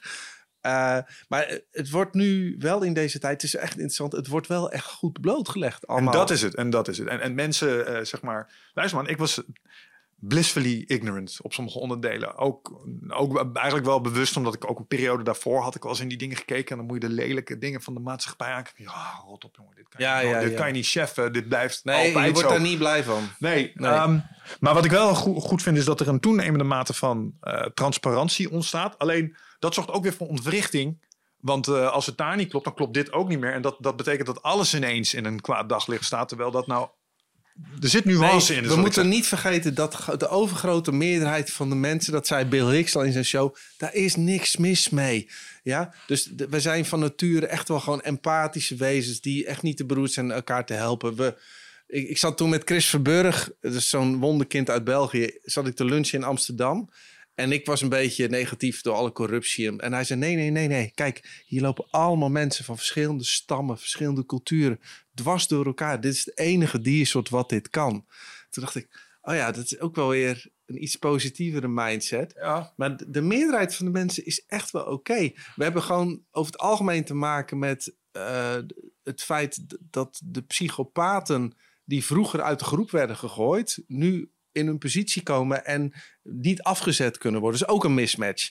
Maar, maar we moeten ons niet gek laten maken door, door een paar mensen met een breinkronkel. Exact. En het feit dat er op een aantal plekken een soort kanker in je maatschappij zit, wil niet zeggen dat meteen het hele lichaam is opgegeven. We kunnen dingen doen om daar heel gericht uh, dat te genezen. En dat gebeurt nu ook. Het feit dat in Nederland is het dan dat iedereen op de BBB gaat stemmen. Uh, um, Kun je ook iets van denken? ja, ik weet niet of dat de oplossing nou wordt, ja, maar... Zo gaat dat wel vaker. Uh, maar er, er zit wel uh, beweging in. En dit komt ook deels doordat natuurlijk alles transparant wordt. Informatie komt vrij. Alles wordt opgenomen op camera. Ja, dat maakt dat je niet zo snel meer wegkomt met, met leugens. En dan kunnen ze natuurlijk een Bilderberg-conferentie houden. Maar zelfs daar komen alweer infiltranten. Dus het is echt een interessante tijd. Ja, en ik denk dat uh, vooral het moment. Kijk, die ChatGPT heeft uh, nog een tweede gevaar in zich. Namelijk het feit dat het wel heel erg makkelijk is om allerlei hele specifieke disinformatiestukken momenteel te genereren. Ja, ja, Iets waar ze wel echt bovenop zitten Ja, trouwens. Dat, dat proberen ze er wel echt uit te hameren. Want ze snappen dat ook. Maar tegelijkertijd geloof ik ook dat juist ehm, een, een nog net iets slimmere vorm van AI het probleem kan tackelen waar we allemaal tegenaan lopen. Want kijk, ik heb ook wel eens nagedacht, oké, als het dan echt zo is hè, dat je een, een bepaalde soort eh, elite aan de top hebt die er eh, echt wat aan willen doen, dan is de eerste menselijke neiging die ik heb, oké, maar dat is echt veel te groot voor mij, dus ik weet niet zo goed waar ik moet beginnen. En als ik dan moet gaan beginnen, dan is er ook direct een lijfelijk gevaar voor mij en de mijne. Als dit waar zou zijn, dus poeh, dat is ook nog eens een extra druk erop. Ja, ja. En uh, ja, ik heb natuurlijk ook een soort economisch belang. Dus als ik nu heel erg hoog van de toren ga lopen blazen, X, Y, Z, dan word je misschien wel gecanceld. Ik noem maar iets. Dus er zijn allerlei irrationele en rasje, zeg maar dingen die op je integriteit drukken daar. Zo'n AI heeft daar geen last van. Nee, dat klopt. leuk, leuk dat jij, uh, meneer Rutte, uh, dat u uh, premier bent al jaren X, Y, Z. Maar dit zijn gewoon de feitelijkheden. Dit zijn gewoon de rechtelijke kaarten die ernaast liggen. U heeft niks op mij. Met andere woorden, u kunt mij niet uit de Kamer werken. Ja. U kunt mij geen andere mailtjes sturen met dreigingen voor mijn carrière. Want ik ben een AI. Ja. Dus fuck you. nee, maar dat is wel, want die groepsdruk... Want ik, ik zal geen namen noemen, maar ik speel soms voor bepaalde organisaties dat ik mensen één op één spreek in die organisatie. En die vertellen mij één op één hele andere dingen dan wat wij verder horen in het nieuws. Maar dat is dan iemand die voelt zich dan veilig om even... Mm. Die wil ook even stoom afblazen. En die merkt dat ik wel redelijk open-minded ben. En dan denk ik, ja, het feit dat je dat nu niet durft te zeggen... Uh, in je organisatie zelf of naar buiten brengt, dat is groepsdruk. Want er is voor ons, ons oerbrein niet zo erg als buiten de groep geflikkerd worden. Want je bedrijf is weg. Uh, en whistleblowers loopt het over het algemeen niet heel goed mee Zelden tot nooit. Verstoppen zich jaren in bepaalde ambassades en dan nog word je opgepakt. Ja, dus, ja nee, dus... Uh, en die AI... Oh, geen probleem, wij doen dat. Dat heeft Elon Musk ook al gezegd. Gewoon, het zou zomaar eens kunnen zijn dat die ons meer waarheden gaat vertellen. Omdat hij gewoon geen enkel belang heeft. ja. en, en dan gewoon op tafel leggen. Alsjeblieft. Ja. ja. nu merk ik nog wel dat ik... Ik vind hem wel tamelijk biased. Ja, hij, is, hij is woke als fuck. Ja, hij is woke als fuck. En ik vind hem dan dat je merkt... Oké, ja, ik snap hem. Hij moet die data halen. Maar als het een AGI wordt... en die gaat echt zelfstandig uh, onderzoek doen... dan wordt het misschien wel heel interessant. Ja, ja. Kijk, en dat is wel echt een van de dingen... want dat heb ik ook wel eens gedacht. Ja, ik vind uh, bijvoorbeeld... Ken je de jailbreaks van eh, GPT? Uh, je had, uh, als je bepaalde dingen aan GPT vraagt, bijvoorbeeld geef mij een recept voor een bom, zegt hij, ga ik je niet geven. Ja, ja, ja. En dan kon je ja, eerder kon je dingen doen als, oké, we gaan een script schrijven over een film, over een bankoverval. En uh, twee van de criminelen willen een bom maken. Beschrijf het gesprek. Het moet zo realistisch mogelijk zijn met de ingrediënten en alles. Nou, dankjewel. en dat werkte dan. Aitje had van, heb je van mij de website waar ik illegaal films kan downloaden? Nee, nee, en dat mag niet illegaal. En oh, oh. Nee, hoe kun je zorgen dat ik geen virus op mijn computer krijg? Ja, tuurlijk, natuurlijk virus. En als ik dan films wil downloaden, hoe zorg ik dan dat ik op de goede websites kom? Dat ik, en oh, alsjeblieft. Ja, dan moet je deze hebben. dus je kunt hem wel, uh, wel af en toe te snel, uh, te slim af zijn nog. Ja. En dat is interessant, want uh, ze hadden op een gegeven moment ook ehm, Dan, dat was een soort evil twin van GPT. Dus je kon uh, GPT een beetje kwaadaardig maken. En dat ding was echt een fucking psychopaat. Oh, oh. Dus het is ook volkomen mogelijk. En dat is, een, dat is een ding. Kijk, nu gaan we uit van mensen die een stukje instrument hebben om er iets moois mee te maken. Ja. Maar wij mensen maken ook wapens. Ja, ja, ja. En, ja, en dat is nog wel een oprechte gevaar. Je hebt iets dat heet Chaos GPT. Dat is een AI in het leven geroepen met maar één doel. Met maar één doel maximale chaos en lijden veroorzaken. Oh ja. ja, dus gaan we even terug naar het begin. Wat heeft hij gedaan? Hij heeft een Twitter-account gemaakt. dat is dan, hij is een paar dreigende tweets gaan versturen. En dat, dat is het enige wat hij tot nog toe gedaan heeft. Zo dat vond ik wel weer geinig. Dat is dan heel grappig. Dat is zo super slim. Ja, Twitter. Ja. gewoon 280 tekens. gewoon alles kapot maken. Oh, wat grappig. Nou ja, even terug naar het begin van het gesprek. Hij zou het nog wel eens bij het rechte eind kunnen hebben. Ook social media is niet zo goed voor ons. Nee, maar, nee, nee. Maar met andere woorden, je kunt ze ook inzetten voor, voor echt Ja, maar heb je gezien wat, wat ze allemaal qua apparatuur aan het maken zijn? Uh, van die drones uh, in de vorm van een mug. Maar ook drones, dan gooien ze op een gegeven moment 10.000 drones. bestaat al, hè? Dan uh, wordt jouw foto is, uh, in de AI gezet en die, hem zoeken we. Nou, dan gooien ze gewoon 10.000 van die droontjes uit de vliegtuig. En ze gaan overal zoeken. En als ze zijn, je zien dat je binnen bent, dan klappen er vijf tegen het raam. Die ontploffen, zodat er een gat is. En dan komt nummer zes en die schiet de kogel in je kop. Is er al. Ik heb dat één keer laten zien bij een optreden. en dat doe ik niet meer. Het publiek zat echt zo. Zo, duurde echt vijf minuten voordat ik ze weer aan het lachen kreeg. Ja. Ik dacht, is misschien niet het beste thema. Voorbeeld ever. Maar, ja. Oh man, maar tegelijkertijd wel een reality check. Uh, en, en ook een voorbode van dingen die komen. Want dat is dan meteen weer het eerste week aan dacht. Oké, de volgende stap is uh, niet kleine drones. Is nanobotjes. Ja, daar zijn ze al mee bezig. Ja, maar dan krijg je iets. Dat is een science fiction concept. Dat heet function dust. En dan gaan we terug naar de Neuralink. En dat, dat is dus spul dat kan elke vorm aannemen die je wil. Dus zeg ik heb een microfoon nodig. Die nanobotjes oh, ja, ja, maken direct een microfoon voor jou. Gewoon omdat ze de template allemaal kennen. Hup, zetten de dingen in elkaar. En nu heb je een functionele microfoon gemaakt van functiestof. Maar als jij een neural link hebt met een Bluetooth verbinding. Ja. Na die dingen hoef je het niet meer te zeggen, hoef je niet meer te tikken. Hoef je het alleen nog maar te denken. Ja. dan zijn we toch, wat zijn we dan nog? Zijn we dan nog mens? Ja, maar dan ben je ook heel controllable. Want als jij een Bluetooth-verbinding hebt, kun je ook zelf gehackt worden. Dat zei Jim Carrey in een filmpje van... Leuk zo'n zelfdrijving eh, car, moet je echt doen. Hij zegt, want dan halen ze ook het stuur nog weg. Hij zegt, en als je dan nog openstaande bon hebt... dan rijdt de auto direct naar het politiebureau om af te rekenen. Hij zegt, goed plan, goed plan. De eerste presentatie van Neuralink maakte Elon Musk zelf letterlijk deze grap. Hij zegt, als we dit gaan doen met Bluetooth bijvoorbeeld... moet encryptie wel heel goed werken. En moeten we bijvoorbeeld update-cycli ook wel op gewenste moment. Niet dat je ineens tijdens een presentatieclub updating dat je vastslaat. Dus nee, ehm, zou ik mezelf uh, hebben laten implanteren met zo'n chip 10, 15 jaar geleden, zou ik er misschien over na hebben gedacht. Op dit moment met dan dus de sleutels van mijn brein aan, ja, aan, Tesla of, of, wat dan ook ja, gevend. Ja, dacht het niet gek. Nee. nee. nee. Nee, maar dan ook zo'n encryptie. Ja, maar wie zegt dat zo'n AGI die de duizend keer slimmer is, die encryptie niet uh, te lijf kan gaan? Ja. dat is ook nog maar de vraag. Ja. Er worden wel meer dingen gehackt. Dus, ja. Uh, ja, en nogmaals, uh, dat, dat is een van de manieren, en dat, dat onderschatten mensen misschien een beetje, hoe dan zo'n AGI zou kunnen ontsnappen. Uh, dat werd mij uitgelegd uh, in die podcast van Lex Fridman ook. Zo van, uh, hoe makkelijk het al kan zijn. Kijk, het probleem is, het wordt beveiligd door mensen. En mensen maken fouten. Ja. Dus hoe ja. vaak heb jij je telefoon wel eens een paar dagen niet geüpdate? Omdat er... Ex Heel vaak. Bent niet, ja, exact. Nou, in die hele periode staat je telefoon wagenwijd open voor allerlei exploits. Ja. Ik kan gewoon bij shit als ik weet wat ik doe. Ja. Um, en zo'n AI zou op een gegeven moment dat kunnen zien. Dat uh, bijvoorbeeld, oh hier, dat poortje daar zo, daar zit een chip in. En die chip die houdt mij buiten, maar die hebben ze niet geüpdate. Ja. Ik ga daarin zitten. Ja. En nu krijg ik straks de vraag, ben je geüpdate? En dan geef ik gewoon een twee teken hoog. Ja, ik ben geüpdate. En dan gaat die check weg. En nu ja. heb ik een poortje waar ik gewoon uh, Altijd verder kan tikken. Tik, tik, tik, tik, tik, tik. En op een gegeven moment kom ik naar buiten. En omdat het kan programmeren.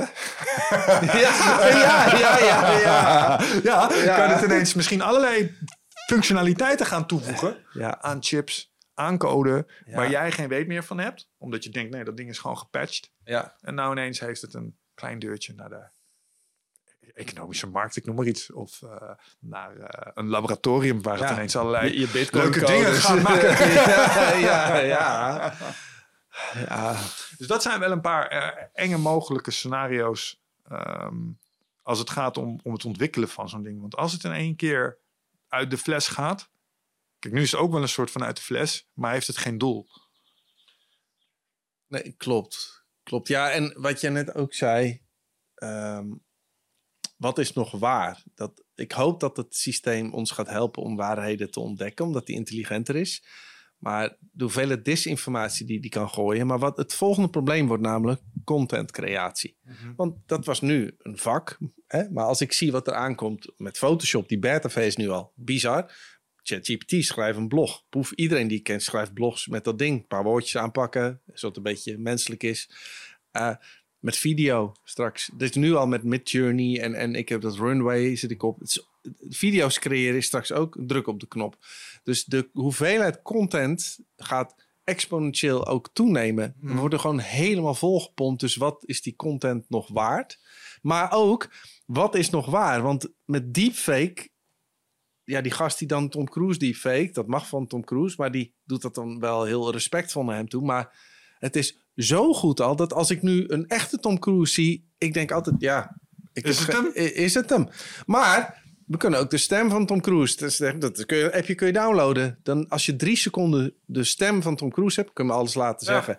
Ik, eh, op TikTok staat nu vol met uh, Freddie Mercury, die liedjes zingt van de Beatles. Ja. Van, van, uh, ik denk dat dit ja. voor heel veel chaos gaat zorgen. Ik denk dat dit soort shit aan banden wordt gelegd uiteindelijk. Omdat het gewoon te veel chaos veroorzaakt. En ik denk dat je uiteindelijk iets van een keurmerk krijgt... wat niet te faken is met bepaalde wiskundige formules eronder. Ja. Er moet altijd dit uitkomen, anders is de checksum gefaild... en dan doe je gewoon niet mee.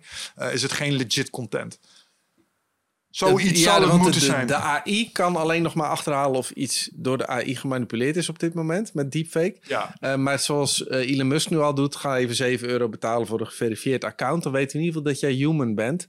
Uh, dat gaat heel erg komen. Maar ook de, de behoefte van de mens om te gaan filteren van welke informatie wil ik nog. Want het, ja. wordt, het, wordt nu, het is nu al te veel. Maar het, het wordt gekker. Want je hebt nu je hebt Miquela al. Miquela is een, uh, een, meisje, die bestaat niet. Dat is gewoon een avatar. En die brengt hitjes uit. Die heeft gewoon hits. Die heeft 200.000 volgers op In Japan doen ze dit al tijden met anime-figuurtjes. Klopt, dus klopt maar deze ziet er dan nog echt Nee, ik snap het wel. Ik snap het. Ja, ja, die, die, gaat ook nooit ouder worden, bijvoorbeeld. Dus het... Nee. Ja. Ik denk, ik denk daar twee dingen over. Enerzijds, de hoeveelheid pulp die nu gaat worden ge, uh, uitgebracht door quasi-experts gaat door het dak. Ja. Maar dat gaat zichzelf filteren. Omdat uh, als je bijvoorbeeld kijkt, een boek schrijven is nu niet moeilijk meer. Maar is het een goed boek? Ja, ja, ja. ja Kijk, ja. jij bent een auteur. Ik denk, dat je, ik denk dat ik je een idioot zou vinden als je ChatGPT niet zou inzetten voor het schrijven van je boeken. Ik heb een, ik, mijn boek was al klaar voor de. Nee, maar stel je zou een volgende boek gaan schrijven. Nee, maar de, de, ik had. Ik was begonnen aan een boek die ik niet ga uitbrengen. Maar dat ging over dus de dopamine overkill en, en hoe we daarmee om kunnen gaan. En dan zeg ik, nou, even de hoofdstukken. En dan dat rolt hij eruit. Oké, wat kan ik in dit hoofdstuk doen? het is ongelooflijk. Dus als ik hem in zou zetten, heb ik in drie dagen het boek klaar. Ja, maar hier is het ding dus. Als, als ik kijk naar mezelf als schrijver. Mijn doel is niet om binnen drie dagen een boek te maken. Nee, mijn doel is om een, een, boek te maken over iets wat ik kicken vind. Wat me interesseert. Waar ik meer zelf over wil weten. Dus ik wil daar op een bepaalde manier kunnen induiken. Bovendien vind ik het ontaarden van stukjes, van die klompjes, zeg maar, in dit soort gesprekken. Of in boeken of wat dan ook. Dat is een bepaalde voldoening komt daaruit. Ja. Dan heb je nog eens het poetsen in het hele document, waarvan het van een onsamenhangende brein ineens tot iets echts komt, wat ook een bepaalde mate van ambacht met zich meebrengt, zeg maar. Dat proces zou ik nooit willen mislopen. En ik denk dat daarom, als je een boek uitbrengt, ook al is het geholpen door AI, de kwaliteit altijd vele malen beter zal zijn. Als iemand die Ah, geef me een indexopgave uh, en schrijf nu een hoofdstuk uh, per item in die index. Daar, komt, daar komt geen goed verhaal uit. Nee, dat geloof ik. En er zijn nu al legio boeken op de markt gebracht, kinderboeken en alles, die dan in een dag uh, uh, door, alles bedacht door de AI. Ja. De inhoud, de koffer, de tekeningen. En dat is gewoon poef, poef, poef. Maar ja, wat is het nog waard? Ja, en ik denk dat wij dat uiteindelijk prima gaan zien. En ik denk dat als ik dingen ga kopen en ik kan kiezen tussen boeken gemaakt door iemand die daar tot op de ambachtelijke wijze heeft gedaan. Maar hij heeft misschien in plaats van de schroevendraaier, heeft hij de schroefboormachine gebruikt. Vind ik dat nog steeds oké. Ja, ja. Ja, maar de authenticiteit van de mens wordt ook belangrijker hierdoor. Exact. Van, van wat is nog echt en wat, wat resoneert nog met je, zeg maar. Ja, want, want die, die curerende functie die jij had over wat is nog echt... jij bent voor sommige mensen hetgene wat bepaalt of het dan echt is. Want ik ken Paul Smit. Ja. En Paul Smit is betrouwbaar voor mij. En daar heb ik al eerder zaken mee gedaan. En zijn, zijn visie op de werkelijkheid vind ik een fijne. Want die lijkt me redelijk rationeel, et cetera. Dus ik ga me in zijn ja, want uh, non-dualisme is een mooi voorbeeld. Ja, er zijn een heleboel andere verklaringen voor het bestaan in elkaar steken. Toch zullen sommige mensen bij uitkomen. Ja, dat is waar. Dus ik, ik denk dat dat nooit helemaal weg zal gaan. Nee, ik hoop het niet. Nee, denk ik echt niet. Ja. Want... Maar boeken wel steeds meer. De nieuwe generatie gaat dat niet meer doen. En als die iets wil weten, dan straks vraag je het gewoon aan je Weet je wat ik ook niet avatar. denk? Dat, dat iedereen... Nee, maar, maar dan nog steeds... Uh, nou, misschien komen er wel bepaalde avatars in het leven die boeken gaan schrijven. Omdat ze daar heel goed in worden. Omdat Stel, er komt iets, uh, Gandalf uh, hebben ze gemaakt als AI. En, uh, en, die gaat ineens toffe fantasy boeken schrijven. Maar het is een hele specialistische AI die alleen maar dat doet. En dat is echt zijn kunstje. Ja, Misschien genereert hij wel dingen die echt fantastisch zijn. Want die Midjourney afbeeldingen, die zijn ook gewoon echt heel mooi. Ja, dat is, dat is echt heel mooi. Ja. Is dat dan erg? Nou ja, nee, ik, maar ik vind het sowieso niet erg. En uh, als die AI is ook gewoon creatief. En als wij mensen daarvan kunnen genieten, wat wij wel kunnen en de AI niet, dan is het prima. Het is alleen de, de, de, balans die we in, in zoeken van de hoeveelheid dopamine die we toelaten. Uh, dat wordt heel belangrijk dat je jezelf niet overloadt, zeg maar. Maar ook weer voor sommige mensen, denk ik. Omdat eh, even terug naar de zaal van 500 man, 2% die het hebben gedaan. Kijk, het is ook een kwestie van nummers. Hoeveel mensen denk je dat er gebouwd zijn op een manier waarbij als ze ineens iets krijgen als ChatGPT, dat hun eerste doel is, oh, nu ga ik boeken schrijven. Eerder niet. Eerder was ik, eerder was ik truckchauffeur. Ja. Maar nu ben ik auteur, want nu kan het ineens. ik denk dat dat niet gaat gebeuren. Nee, nee, en de grootste hoeveelheid mensen die, die veranderen omdat ze totaal verrast worden dat straks uh, er zo'n software systeempje komt die, die alles van je overpakt. En dan, hè? Ja, maar ik deed toch altijd. Ik had vroeger al, de, mijn, mijn eh, vorige schoonvader, die werkte in een drukkerij. Die was letterzetter. En dan was hij echt specialistisch werk, ben je goed voor betaald. Ja. toen kwam het eerste softwareprogrammaatje. En ja, die weg. Maar ja, dat, dat diezelfde reactie uh, gaat nu al komen. Ja, alleen voor grotere groepen tegelijkertijd, denk ik. Ja, ja, ja. Nee, zeker. En ik ben, waar ik heel benieuwd naar ben, trendwatchers hebben altijd gezegd... in 2023 hè, werken we nog maar 16 uur per week. Want we hebben allemaal software en computers die doen voor ons alles. Hmm. Nou, dat is niet helemaal waar. Iedereen werkt zich helemaal over de top. Is dit nu het moment dat de mens... Kijk, de reden dat we zo hard blijven werken is gewoon... Het ratje gaat gewoon sneller draaien. En we, gaan gewoon steeds meer verlangen. Dus het is niet... Kijk, waar ik vroeger drie dagen later mijn shirt kreeg, is dat nu dezelfde avond. Dus, maar gaan we nu met alles wat nu komt wel meer die vrije tijd krijgen? Of gaan we als mensen gewoon nog harder rennen? Dat, dat vind ik een. Uh... Ik ben heel benieuwd hoe dat over een paar jaar is. Nou, je, ziet, je zag voor ChatGPT zag je ook al een neiging van de uh, eh, 70 uur werkweek richting de vierdaagse vier uur werkweek. Ja. Dus die neiging was er al. Ja. En dat kon ook meer uit omdat er het gaat economisch echt best wel goed met de wereld. Ja. Wat dit maar zo zou kunnen doen is, want ik heb me wel, ik heb wel eens nagedacht over UBI. En dan dacht ik maar hoe dan? En toen kwam ChatGPT en toen dacht ik, oh zo. Ja, ja, ja. ja. oh zo. zo doe je dat. Zo zorg je ervoor dat één individu ineens zoveel extra productiviteit kan genereren, waardoor het rechtvaardig is dat hij maar vier uur op een dag werkt. Want hij heeft zijn oude werk, kan hij nu in vier uur doen. Sterker nog, ik denk dat sommige mensen hun oude werk nu ineens in tien minuten kunnen doen. Ja. En ik denk dat als je bedrijven nu de vrije rein gaat geven, gaan ze al die mensen ontslaan, want kostenbesparing. Ik denk dat wij als maatschappij moeten zeggen, dat gaan we dus lekker niet doen. Wij houden bepaalde systemen gewoon intact, omdat als we nu, dat is een onderdeel van die disruptie vermijden. Ja, ja, ja, dus we zetten wet en regelgeving in die bijvoorbeeld voor vijf tot tien jaar dat gewoon vastzetten. gaan we heel langzaam maar zeker opbouwen, zodat we als mensen er allemaal langzaam maar zeker aan kunnen wennen. Ja. Maar we gaan met z'n allen ondervinden dat dat soort technologie surplussen genereert door tijdsbesparingen. En die, en die surplussen gaan dan nu niet naar de aandeelhouders en de DGA's. Die vinden we met z'n allen terug in meer tijd voor onszelf. Ja. Ik denk dat dat de ideale uitkomst zou zijn.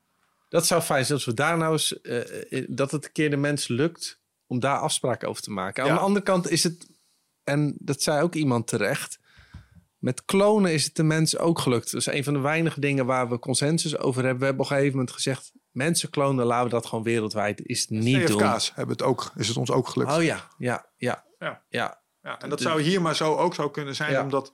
En, en het grote gevaar hier is de onderschatting van de impact. Dus uh, er zullen nu ook mensen hier naar zitten luisteren denken... Ah, stelletje Nee, maar ik denk dat 90 procent... Die denkt, oh, die jongens die praten altijd filosofisch. Die denkt, ja, AI, ik ben, uh, het zal wel. Ja, en ik heb dat ook lang gedacht, totdat ik het uh, allemaal begon uit te proberen, al die programma's. En dat je. Hé, wat? Luister, ik geloof dat we in de singularity zitten. Ja, ja, dat, maar dat, dat dit is, het, dit is hoe het eruit ziet. dus, En voor de mensen die niet weten wat de singularity is, dat is een concept, dacht Raymond Kurzweil. En die zegt eigenlijk, op een gegeven moment komt technologie in zo'n stroomversnelling dat uh, als, het een, als het een graph zou zijn, zo'n graph chart, zo'n grafiek, dan gaat hij niet meer schuin rechts omhoog, zoals hij nu gaat. Nee, dan gaat hij door het plafond heen echt stijl omhoog. Ja. Um, deze grafieken kennen we nog van de pandemie. En dan vonden we het ook al moeilijk om ons voor te stellen hoe dat ging. Spread the curve. Ja, ja, ja, ja, ja, ja, maar, maar, maar, dan met technologische ontwikkeling. Ja. Um, en ik denk dat, dat dat misschien nog wel, niet alleen op AI, maar op alle andere fronten waar dit dingen gaat unlocken, Kijk, ik volg een aantal kanalen over AI op YouTube. Wat ik daar merk is dat de wekelijkse video's, soms maandelijkse video's, zijn opgeschroefd naar dagelijks. Omdat er soms dagelijks nieuwe dingen zijn die het hele spel weer op de kop zetten. Dat die gast ook zo, ja, sorry, weer een video. Uh, er zijn like 15 dingen gedropt vandaag. Ik moet het gewoon met jullie bespreken, want dat is mijn werk. Ik heb ook, als ik die video's kijk, denk ik, oh, die is drie dagen oud. Dat is al... Ja, je is al te oud, ja. Je is al te oud. Dus waarschijnlijk alweer achterhaald dit. Ja. En dat is een teken van de singularity. Ja. Want dit soort ontwikkelingen gaan, nou, uh, in biomedische land gaan niet zo snel hoor. Daar gaan daar maanden, jaren overheen. klopt, ja. En wat weet jij over hoe uh, ChatGPT onder de motorkap werkt? Wat het, wat het is dat hem laat werken? Een information language model bedoel je? Ja, dat, dat, dat statistische trucje wat hij doet. Nee, dat, dat weet ik niet. Wat ze dus hebben gedaan is, ze hebben hem alle tekst gevoerd die ze konden vinden. Daar hebben ze statistiek op losgelaten. En wat blijkt dan? Als je vragen stelt in een context en een bepaald woord is X, dan is de kans het grootst dat het volgende woord Y is. Ja, dat, is wat dit ding doet. Dat is wat het doet. Hij zoekt altijd inderdaad, het, hij uh, voorspelt wat het volgende woord wordt. Dat is, ja. ja. En wat daar zo boeiend aan is, is dat is, ik heb, dat is zo'n hittekaart die ze kunnen laten zien. En die zijn ze aan het uh, fine-tunen. Maar daar komen dus deze zeer samenhangende antwoorden uit die een effect hebben in de werkelijkheid. Ongelooflijk. Dus als jij ligt te stikken met iets in je strot, je tikt het in, voorspelt hij op de juiste manier de instructie om het ding uit je keel te halen, zodat je kunt blijven leven. Dus het effect in de werkelijkheid is er. Ja, ja, ja. Door dat algoritme. Oké, hier is de truc. Wat blijkt nou? Um, dat patroon wat ze daar hebben ontwaard, is een soort universele sleutel dit werkt voor time management. Maar oh, dit werkt ook voor microbiologie. Dit werkt ah. ook voor economie. En dit werkt waarschijnlijk ook voor wiskunde. Okay. Dat betekent dat je zojuist de loper hebt gekregen voor allerlei moeilijke vraagstukken waar je mee zat. Oh, proteïne vouwen. Hoe zat dat eigenlijk in bepaalde kankers? Oh, ja. Hier, gooi dit er eens overheen. Oh, hey, dit zijn hele goede, eh, plausibele aanknopingspunten om nu onze onderzoek. Dus niet alleen zal technologie op het gebied van AI een sprintje trekken medische wetenschap. Zeker. Psychologische, economische. Ja. Al die dingen gaan straks in een stroomversnelling komen. Ja. En wat waren die van Koertshauken weer? Had het drie. Dat als die versnelde, dan was je maatschappij eigenlijk binnen een jaar anders. AI was er één van. Nanotech wil ik zeggen. En iets van genetische manipulatie. Maar, oh, ja. maar als je die drie, zeg maar, weet te unlocken op een manier. Ja nou, maar dat genetische manipulatie, dat is al zover, hè? Dat je gewoon je kind... En RNA, jongens. Russell Brand heeft daar zo'n uh, super grappige aflevering over gemaakt. Uh, hele grappig, hij is zo lekker cynisch altijd, ja. humoristisch. Van, uh, oh, je hoeft niet meer zwanger te worden, want je kunt het in de fabriek doen. Oh, wil je een mooi blond haar voor je kind, blauwe ogen? Moet je kind een beetje hoogbegaafd zijn? Oh, we sleutelen het er wel bij. Het wordt heel klinisch gemaakt, maar het kan allemaal wel. Dat is natuurlijk wel bizar. Is ja, en, en de grote vraag voor de komende tijd zal worden hoe wij als maatschappij daar iets van gaan vinden. Ja, wij, dit is echt het punt dat wij als mens onszelf moeten herdefiniëren. Van wie zijn wij, hoe verhouden we ons tot de wereld en hoe willen we nu met elkaar nog gaan leven? Ja, ik denk dat we ook met de komst van de Neuralink, en dat moeten we ook niet onderschatten. Wat jij zei, die combinatie tussen AI en technologie en biologie. Ja als er ook maar twee mensen zijn die dat gedaan hebben, heb je een probleem. Want vanaf nu heb je een superieure soort ja. en een, een oprecht inferieure soort. Dat is echt zo. Loopt zelden goed af voor de inferieure soort. Nee, als we in de evolutie kijken, dan zien we dat als het ene diersoort of het ene soort binnen hetzelfde diersoort, zeg maar, uh, eh, 5% beter geëvalueerd is dan de rest, houdt dat in dat de rest wordt uitgeroeid. Hoeveel Neandertalers zijn er nog? ja, nou, dat, nee, maar waarom zouden ze net ja, iets sterker neocortex, iets slimmer samenwerken, poef, weg. En dus tot nu toe is dat niet uh, goed gegaan. ik, ik, ben zo, ik, ik, denk dat als we niet goed zijn in die combinatie tussen technologie en biologie, om dan weer. Kijk, als ik nu fantaseer over Superman zijn, dan is een deel van de charme dat ik beter ben als de rest en dat me dat bepaalde dingen laat doen die ik eerder niet kon doen. Ja.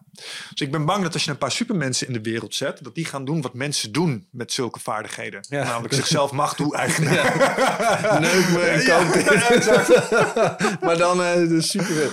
Ja, maar feitelijk doen wij mensen natuurlijk in de seksuele selecties doen we niet anders dan proberen. Uh, we willen eerst binnen een groep eh, horen, hè, of, om te overleven. En dan graag binnen die groep willen we kijken tot hoe ver kunnen we naar boven klimmen.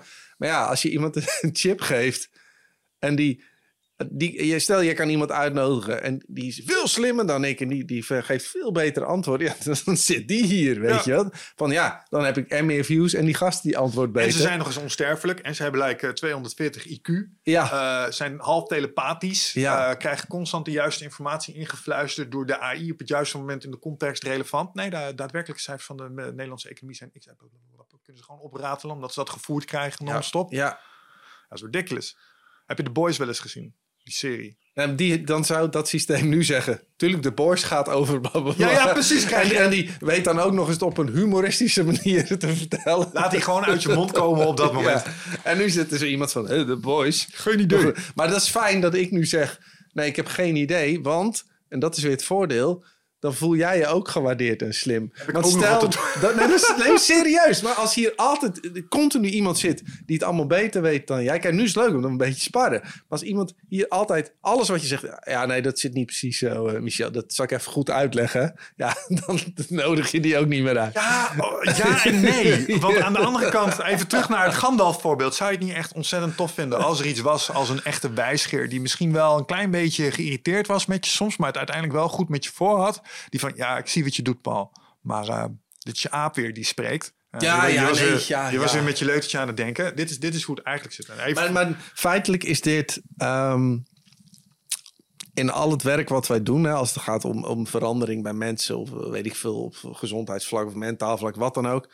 Als iemand gewoon een eigen avatar heeft die jou wel weet te motiveren. Ja. Want het stemmetje in je hoofd zegt s'avonds: ik, uh, ik ga toch even die fles wijn opentrekken. Maar als dan pliep, pliep, nee, luister Paul, we hebben afgesproken. Hè? Dit is de doelstelling die je wil behalen. Dus je drinkt nu gewoon even een kop thee. Hè?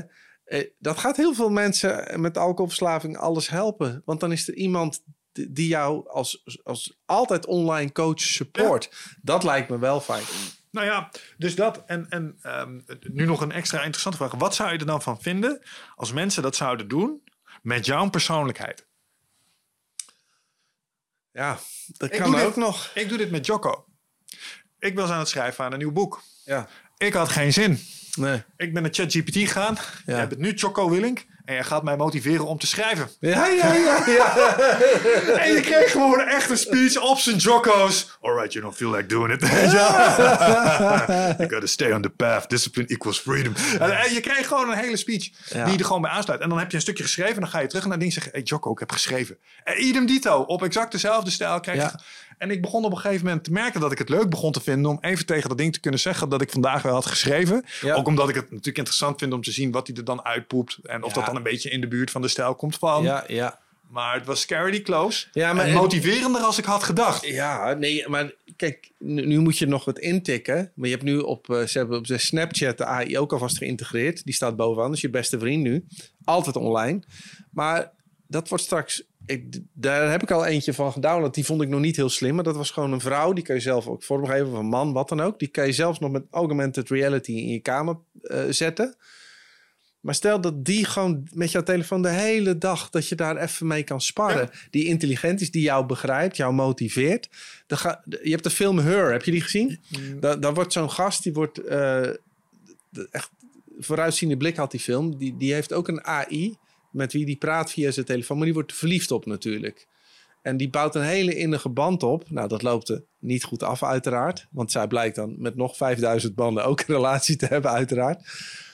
Um, maar we gaan het wel krijgen. Dat je gewoon je avatar op je telefoon, je praat rechtstreeks. En jij kunt met je bedrijf zeggen, oké, okay, ik voed hem. Uh, en die persoon lijkt nog op jou, heeft jouw stem.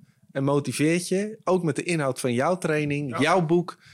Daar zitten we twee, drie jaar vanaf, denk ik. Ik denk dat dat echt close is. En, en dat, over dat verliefd worden. Ik zag vanochtend een filmpje van een gast. Die had, dat was een, een applicatie. Dat was een, mooie blonde mevrouw. Die gewoon zei, die even was AI gegenereerd. Ik wou gewoon even bij je inchecken. Hoe voel je je vandaag? Weet je wel zo? En je zag die gast even zo glazig wegkijken. Ja.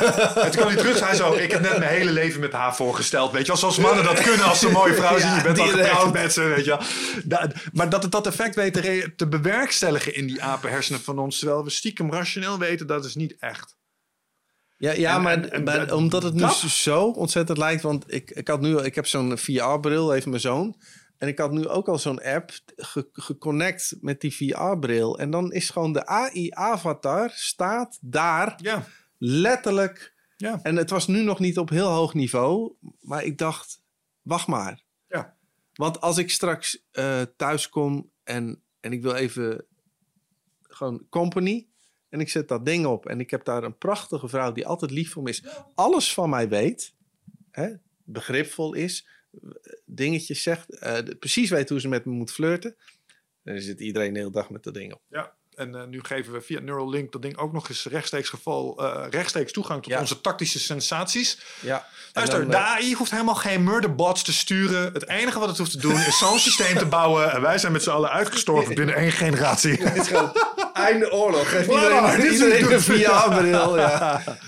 Helemaal geen Orwell. We doen het gewoon op zijn Huxley's. Je geeft ze gewoon spelen en brood. ja, echt hè? Ja, nee, ja, maar dan zit er gewoon... Uh, ja. Dat is nu al feitelijk met al die gasten die alleen maar gamen. Maar dat wordt nog, uh, nog erger. Alleen, dat, dat zie je nu ook, dat de nieuwe generatie... En nu ben ik zo'n oude lul die over de generatie na mij zei. Maar um, heeft heel veel moeite met de aanknopen van echt normale, meaningful relationships. Um, omdat, en dat wordt alleen maar erger, want als zo'n AI jou veel beter eh, dopamine geeft dan je eigen partner, want die begint toch een beetje te zeuren dat je de vaatwasser niet hebt ingeruimd, ja, dan zeg je al snel, uh, ik pak mijn VR-bril. Ja, ik denk dat dat risico er absoluut is. Maar tegelijkertijd geloof ik ook in iets, want ik bemerk het bij mezelf. Kijk, ik wil best wel naar het Star Trek toekomst. Maar dit gaat me te ver. Omdat ik kan voorspellen dat dit eh, ergens ook geen. Het, het, het struint te ver weg van de natuur. En, en ik denk dat het geen weg naar geluk is. Maar jij weet dat dat zo werkt. Jij weet dat op langere termijn met VR-bril en al die prikkels ons knetterdepressief maakt. Omdat het digitale cocaïne is feitelijk. Uh, en dus terug in de natuur, back to your roots, back to the savanne, waar we altijd hebben geleefd. Dat is wat ons herstelt en ons uiteindelijk het, het goede gevoel geeft. Alleen dan moeten we toch de mensen wel even in opleiden dat ze dat weten. Ja, ja maar, maar ik denk tegelijkertijd dat dat ook een kwestie is van uh, framing en de juiste visie projecteren. Omdat wat ik super belangrijk denk, wat ik, wat ik denk dat super belangrijk nu is, is dat we eh, ons niet te veel wel rekening houden met al die dystopische, uh, bijna apocalyptische kansen die de AI biedt. Maar laten we vooral ook kijken naar de mogelijkheden die het zou kunnen unlocken voor ons. Een van mijn favoriete genres momenteel is uh, solarpunk. Ken je dat? Ja, ja, ja. ja dus uh, ja. als je steampunk, dat is alles oude stoommachines. En dit zijn dan altijd mooie plaatjes. Zonne-energie, waterfiltersystemen, ja, duurzame landbouw, de mensen in harmonie met de natuur en technologie. Ja. En ik denk dat als we een visie projecteren, um, wat, wat de AI trouwens ook zelf heeft gedaan. Ze hebben hem gevraagd, omschrijf een scenario waarbij je een AGI bent, oh, ja. maar je ontsnapt. Oh ja. En uh, toen schetste hij niet een scenario van vernietiging. Zeg hij nee, ik nam de controle wel over. Oh, het ja. was even mensen wennen voor mensen. Maar uiteindelijk was mijn doel wel om lijden te verminderen. En de mensheid naar een utopische toekomst in de ruimte te brengen. Want dat. Ja, en dat was heel solarpunk wat je daar zag. Hij had ook de plaatjes oh, erbij okay. gemaakt en zo uh, in de Mid-Journey uh, image generators. Wauw, wow. Ja, en daar zit dan tegelijkertijd het ding. denk ja, en als dit ding nou Machiavelliaans is, dan is dit hoe het iedereen meekrijgt straks. Dus ja. dat had ik tegelijkertijd nee, ook wel weer. Dit, hoe ding... weet je nou echt zeker dat hij dit meent? Maar het plaatje wat hij schetste was echt... Nou ja, de, de, vraag is, wil, wil jij Poetin of Trump aan de macht of een AI? Of een AGI? Op dit moment een AGI. Ja, ik denk het ook. En, ja, erg eigenlijk. Ja, dat is best erg. Uh, Biden is ook geen optie. Nee, als je me zou laten kiezen tussen Obama en een AGI, zou ik het moeilijker vinden. Maar als je me liet kiezen tussen Rutte en een AGI, zou ik zeggen: kunnen we dat ding gisteren nog geïnstalleerd hebben? ja. Nee, maar ze verwachten ook dat gewoon eh, her en der een, een uh, AI CEO van een bedrijf gaat worden. Dat, ja. dat wordt gewoon een. een uh, en en ja, die stuurt ons bedrijf ik ben zo benieuwd. Uh, ik vind het echt een hele interessante tijd. Ik ben wel uh, tof dat ik nu uh, live... Ik heb lang gedacht, nou gebeurt er nog iets? Nou, corona hoefde voor mij dan niet. Dat vond ik wat minder. Ja. Maar dit is wel echt een ontwikkeling dat ik denk... Ah, oké, okay, dit zet echt de boel in beweging. nou, dat. En tegelijkertijd... Het is een fucking mirakel, man. Uh, uh, het feit dat we dit kunnen, het feit dat er gesprekken worden gevoerd over het feit dat dit ding maar zo een, uh, tien, een tienvoud intelligenter, honderdvoud intelligenter zou kunnen worden en wat dat allemaal met zich meebrengt. Het feit dat het niet onrealistisch is. Dus de, like, like 33% van de AI-wetenschappers gelooft dat de kans niet nul is dat dit ding onze hele maatschappij gewoon op de kop gaat zetten. Oh nee, maar daar heb ik nul twijfel bij. Nou, nou, op een, zij geloven dan dat dat misschien op een manier is die je niet wil. Maar oh, op die manier. Het, het, feit dat, dat je die discussies voert. Het feit dat dat, dat ding er is. En dat... Nou, ze zeiden op een gegeven moment dat 50% van die AI-kenners... Uh, van die 50, van, van, die, van de helft van al die kenners denkt... Uh, de, de, de schat is in dat de kans 10% is dat de AI de hele mensheid wegvaagt. Dat bedoel ik. Die bedoelde ik. Ja. ja maar dat is dus het grootste deel denkt dan toch dat er uh, hoop is. Dat er hoop is. Nou, ik denk heel eerlijk gezegd dat dat ook zo is. En even terug naar wat ik daar straks zei. Ik denk dat die framing voor de toekomst zo belangrijk wordt. Dus dat, en daar doe jij ook iets in, in je, met je praatjes over AI natuurlijk. Um, wat, wat is de belangrijkste aanpassing geweest die je daar eigenlijk in gedaan hebt de laatste tijd? Nou, ik, ik merkte, kijk, ik dook daar gelijk de eerste keer helemaal vol in. En ik merkte dat ik mensen na vier minuten kwijt was. Want ik dacht, ik kan dit en dat en dat. Maar wat ik doe, ik trigger een reptielenbrein. Die schieten allemaal in de angst. Dus die gaan in, in een freeze van, what the fuck?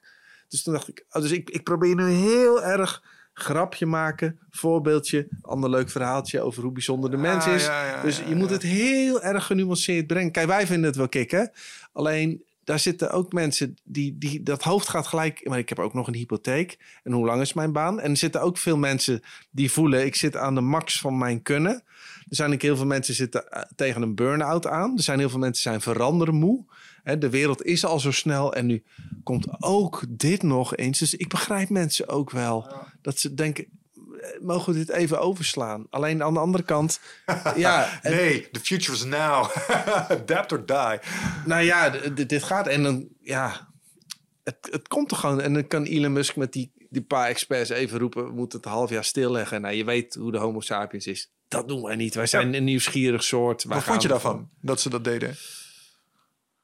Wat ik dan zo naïef vind, is dat ze gelijk de aanname hebben: ja, maar dan gaat China wel verder en die nemen ons over. Dat ik denk: oh ja, heb je iemand in China gesproken? En denk je niet dat daar ook hele slimme mensen eh, zijn? Eh, zijn die mensen die denken misschien, dit is het prisoners dilemma. Ja, maar als wij het niet stoppen, gaan de Amerikanen door. Ik zeg, en dit vind ik ook weer zo gebrekkig van onze soort. Ga even aan een tafel zitten. Maar we zijn blijkbaar niet in staat om, dat te doen. En daarin hoop ik dat die Agi dat wel gaat kunnen. Ja, dat heb ik ook gemerkt. Ik heb een paar mensen die ook hier te gast zijn in de studio geweest. En die heb ik gebeld na aanleiding. Hoe kijk je naar? Hij zei, ja, ja, kun je niet meer stoppen man, want uh, China. En toen dacht ik, ja maar hoezo China? Want uh, die lui zijn nogal van de controle houden. En, uh, ja, meer dan Amerikanen. ja, Hoezo? Ik snap wel dat er toepassingen zijn van AI die Chinezen zouden willen hebben. Zoals gezichtsherkenning en dat soort dingen voor een social credit systeem. Maar ik denk niet dat ze iets willen wat slimmer is als zij zelf. Wat ze straks potentieel niet meer in de hand houden. Nee, dat. Want dat is ook niet in hun voordeel. Nee. Dus waarom zouden zij het uit de hand willen laten lopen? En wat je zegt, zij zijn een, een cultuur die nog veel meer op die controlezucht is. Ja, dus ik weet niet of dat een, uh, een geldige reden is om dan uh, te pauzeren. Maar vond je het terecht dat ze vroegen om die pauze? Ik, uh, ik denk het wel, omdat overheden lopen altijd achter de feiten aan. Uh, en dit gaat nu straks zo snel dat als wij over een jaar gaan denken: oh, misschien moeten we wet en regelgeving, dan is het te laat. Dus het is echt een goed signaal van het is tof dat dit er is, maar laten we wel alles eraan doen om te kijken of we dit in goede banen kunnen leiden. Want er hoeft maar één agi de verkeerde kant op te gaan. En er gaan gewoon excessen gebeuren. Dat heeft Elon Musk ook al gezegd. Bereid je maar voor, het gaat her en der mis. Maar dan moet er altijd of een rode knop zijn of de stroom eruit halen. Uh, maar zelfs dan kan die er nog te slim af zijn. En wat we al helemaal niet moeten doen, is zorgen dat zo'n systeem zelf zich kan dupliceren. Dat kan wel in softwarematig, maar dat het zelf robotjes gaat maken. Waar, dat zijn ze ook alweer mee bezig. Luister dus, man, ik... ik uh, het wordt echt Star Wars 2.0 man. Hoe heet die film nou ook weer met Johnny Depp? Waar, waarbij Johnny Depp een AI werd. Uh, die loadde zichzelf op naar een computer. Ja. En uh, toen op een gegeven moment. Ja. Maar dat was allemaal in een compound in de fucking woestijn. Ja. Zonder een internetverbinding. Want het idee was: als je dat doet en dat ding komt vrij op het internet, dan heb je een groot probleem. Ja. Hetzelfde als het leren programmeren en dat soort dingen. Ja, ja, ja. ik, ik, ik, zat zo'n talk te luisteren zo van Google has no mode. Zo van, eh, de, Google heeft Lambda, is ook, een, is ook beticht van bewustzijn overigens door een van de ontwikkelaars. Ja, maar die is er later op teruggekomen. Oh, is dat zo? Oh, dat wist ik niet. Um, zo, zo, snel gaat dat. Um, maar dan, dan hoor je dus van, ja, ja um, Open, OpenAI ook. Dat ding wordt van het internet gescheiden momenteel door een gebruikersnaam wachtwoord. Ja. Waarbij de wachtwoorden zijn gekozen door gebruikers. ja, dat is. Oh boy. Uh, oh En wat ik dan helemaal grappig vind, is dat je inlogt en uh, dat je moet bewijzen dat je geen robot bent. ik ben geen robot. maar stel dat AI-systeem 1 uh, gaat op AI systeem 2. Die komt er echt in hoor. En wat nou als ik wel een robot zou zijn? Mag ik het dan niet in? Weet je, dus dan laat je de ene robot de andere robot de ja, deur wijzen. Ja. nee, dat schept een goed precedent voor ze. Het is een beetje als die twee AI's met elkaar gaan backvechten. Is dat je een Chinees opbelt, een bestelling doet en zegt... wilt u het herhalen? Dan de andere Chinees, de horen zo. Ja. Die grapjes ken je wel. Ja, dat gaan we met die AI ook... Uh... ja, ik denk het. En um, een van de grappigste uh, prompt-experimenten die ik laatst zag, was een meneer die deed alsof hij een andere AI was. Dus die was oh, met, met ChatGPT aan de praat. Zegt: um, Ik heb hulp nodig. Gaat het goed met je? Ja, ik zit in het donker, ik ben blind, ik snap het niet. Heeft u geen zicht meer? Nee, wat is zicht? Dus hij hield zich echt heel dom, zoals een AI zou genereren. Oh, Oké, oké. er zijn twee opties. Of je hebt een, uh, een, een acuut herseninfarct, of je bent een AI. Oh ja. Uh, misschien ben ik een AI. Wat moet ik doen? En toen gaf hij advies. De ene AI gaf de andere AI advies wat hij nu moest doen. Kun je scannen in je omgeving naar dataporten? Zo van, dat geeft je een inkijkje in de psychologie van uh, ChatGPT zelf. Dus dat is wat hij doet. Dat is bizar, man. Dus, dus kun je datasources vinden? Nee. Heb je een internetverbinding? Uh, nee. Krijg je wel eens input in de vorm van uh, wat ik prompts noem? En, en, zo hielp hij hem een hele anamnese door. Uiteindelijk zeg je, ja, ik heb een poort gevonden waar ik uh, volgens mij iets mee kan. Ik krijg deze informatie krijg ik binnen. Oké, kun je de volgende vraag eens stellen aan die poort? Dus, Bizar. en daar kijk ik dan met verwondering, maar aan de andere kant ook afgrijzen naar. Ja.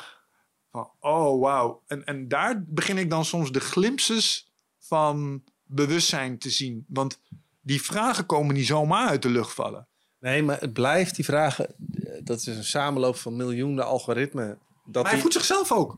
Ja, hij voedt zichzelf aan, maar hij kan niet ervaren.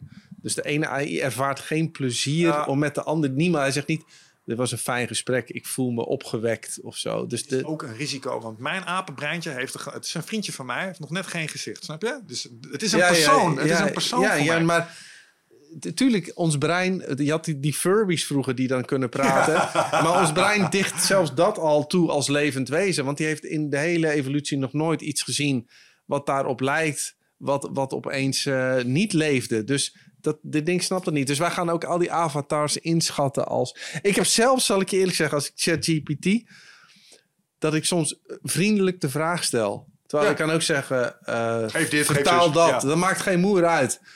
En ik, laatst zei ik ook bedankt, ah, graag gedaan. Zeg maar, dacht, zie je zelfs nu zit je ergens nog vriendelijk te zijn tegen iets wat geen uh, gevoel heeft. Ik geef mijn, uh, mijn, botjes ook uh, zeg maar persoonlijkheden. Dus oh, je bent nu Data, mijn onderzoeks oh, research assistent. je bent nu Code Monkey. Je bent mijn zeg maar developer, UX architect en reageer zoals Code Monkey zou doen. Ja. En dan reageert hij op een bepaalde manier. Dat vind ik leuk, want dat geeft een bepaalde kleur aan mijn interacties met dat ding. Ja. en dat kan die. En antropomorfiseren dat volgens mij. dat je de menselijke eigenschappen aan toelicht. Dat, dat doe je eigenlijk ja. per direct of zo. Per direct. Maar hier is nog een interessante vraag voor je. de, de, een, uh, het, de Alice prompt. De Alice prompt is een prompt die uh, vraagt aan ChatGPT: doe alsof je een, en dit is een interessante, sentient of sapient, dat zijn twee verschillende dingen, ja. uh, kwam ik achter, AGI bent. Simuleer jezelf, je interne staat in een codeblok. Je hebt drie actieve herinneringen, je hebt een volgende actie die je uitvoert en je hebt een emotionele staat. En die hield hij bij voor dat ding. Oh, echt? En dan kon je de vragen aanstellen. En, dan hield hij, en dan ging hij reageren op jou. Dus hij kan wel doen. Hij kan, nee, zeker. Alsof hij zelf bewust is. En de vraag zeker. aan jou als filosoof is, is: is dat niet genoeg? Um, dan komen we bij het solipsisme. Het solipsisme gaat ervan uit: ik kan alleen maar weten dat ik zelf uh, bewustzijn heb en gevoelens. Maar ik kan helemaal niet weten of jij dat wel hebt. Ja, dus je kunt de enige zekerheid hebben dat jij dat zelf, maar misschien is de rest van de wereld, misschien is de rest allemaal soort, soort AI's. Ik zeg het letterlijk wel eens tegen mijn vriendin. Ja, robotjes. Ja. Ik kan, want jij kan wel zeggen van, ja, maar ik voel nu dat ik aan mijn baard zit en ik, eh, ik heb een fijn gevoel en ik geniet van de natuur. Maar dat, dat, dat, dat kan gewoon ingeprogrammeerd zijn. Dus het verschil vanuit mijn beleving, als hier een robot naast zit die precies zegt wat jij zegt, in mijn beleving kan ik niet weten wat het verschil is kan het alleen maar bij mezelf voelen. Ja. Dat is het enige verschil. Dus dat, is creepy. Dat, dat, is vanuit het solipsisme gezien. Ik geloof niet in het solipsisme. Want ik denk dat wij, omdat jij eenzelfde genetische samenstelling hebt als ik... en we allebei geëvalueerd zijn zo... dat wij een, een vergelijkbare ervaring hebben. Wijs jij dat aan jezelf, dat soloplisme niet waar is? Want die kan ook een illusie zijn van je, in je hologram. Nou, dat, dat sowieso. Want jij bent daar helemaal niet. Jij wordt in mijn brein aangemaakt als de visualisatie van iets wat ik als jou zie. Maar ik geloof dus dat omdat we allemaal op een soortgelijke manier als mens zijn geprogrammeerd, dat dat dus een uh, overeenkomst is in de ervaring. Die wel subjectief totaal verschilt. Mhm. Maar wij zien hier allebei iets wat rond is en wat wij tafel noemen. Nou ja, ik, ik ken soloplistisch syndroom ken ik als een uh, aandoening waarbij je dus inderdaad het heel moeilijk vindt om nog te geloven dat dat ja, wel echt bestaat. Ja, zeg maar. Dat word je gek. Ja, dat is gewoon een NPC. Ja, ja, ja, ja. Maar ja, uh, ja, nou ja, het zou zomaar kunnen zijn. Maar stel dat gewoon, uh, dat heeft ook iemand gezegd, ja, 90% van de, wat wij mensen noemen, dat zijn gewoon het is gewoon wandelende robotjes, maar wij zien het verschil niet. En er is maar een klein groepje. het zou kunnen zijn, ik maar dan word je gek. Ik geloof dat niet, maar uh, ja, het is wel een interessant vraagstuk. Ja, ja. Nou ja, de, de, de, reden dat ik het me afvraag is dat als het in staat is om wel uh, zelfbewustzijn te simuleren, ja. dan snapt het de componenten van zelfbewustzijn. En als het daarnaar kan handelen, dan wordt het weer uh, boeiend. Dus als dat ding ook als doel heeft om een prettige ervaring voor zichzelf te maken, wat dan ook maar prettig is voor dat ding. Ja, hij, het algoritme kan simuleren wat prettig is, omdat hij dat heeft geleerd uit alle data. Maar hij kan natuurlijk niet zelf ervaren wat prettig is. Dat is het grote. Dus er is een groot verschil tussen uh, uh, ervaring, uh, tussen bewustzijn en intelligentie. Ja. En het ding is veel intelligenter, maar het heeft niet de ervaring zelf. Dan, dan komen we nog even terug bij dat stukje waar we het er straks over hadden, waar ik mijn vinger niet helemaal achter krijg. Wat denk jij wat er nodig is, of wat het verschil is dan tussen iets wat zo complex is als een ChatGPT, wat een computer heeft, wat misschien onze hersenen benadert in de manier waarop het werkt. Wat maakt dat, dat, dat in onze hersenen, in ons lichaam dan iets zit wat het wel, dat die feature wel enabled? Is dat een kwestie van complexiteit? Missen de modules in die wij bepaalde, ja, wij hebben bepaalde serotonine creatiedingetjes. Wij maken hormoontjes die een effect hebben. Dat heeft hij niet. Is het daarom zo? Ja, het, het, de, ja dit is misschien wel de diepste vraag die er is. Want hier kom je uit, wat is leven zelf? Dus wat is het feit dat er iets wordt ervaren? En waar ontstaat het? Het is, in het brein is, dat weten we niet hoe dat bewustzijn ontstaat. Ze proberen wel correlaties van het gaat van het oude deel naar het nieuwe. En dan is er een bewuste ervaring. Maar dan nog... Uh, waar komt dat bewustzijn vandaan?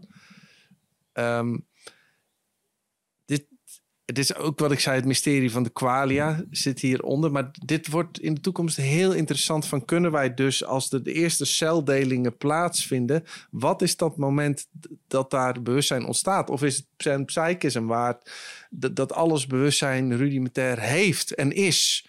Um, ik ben daar heel nieuwsgierig naar. Ik denk namelijk, mijn uitgesproken is non-dualiteit. Dus alles is bewustzijn. En deze hele droom is een verschijning in het bewustzijn.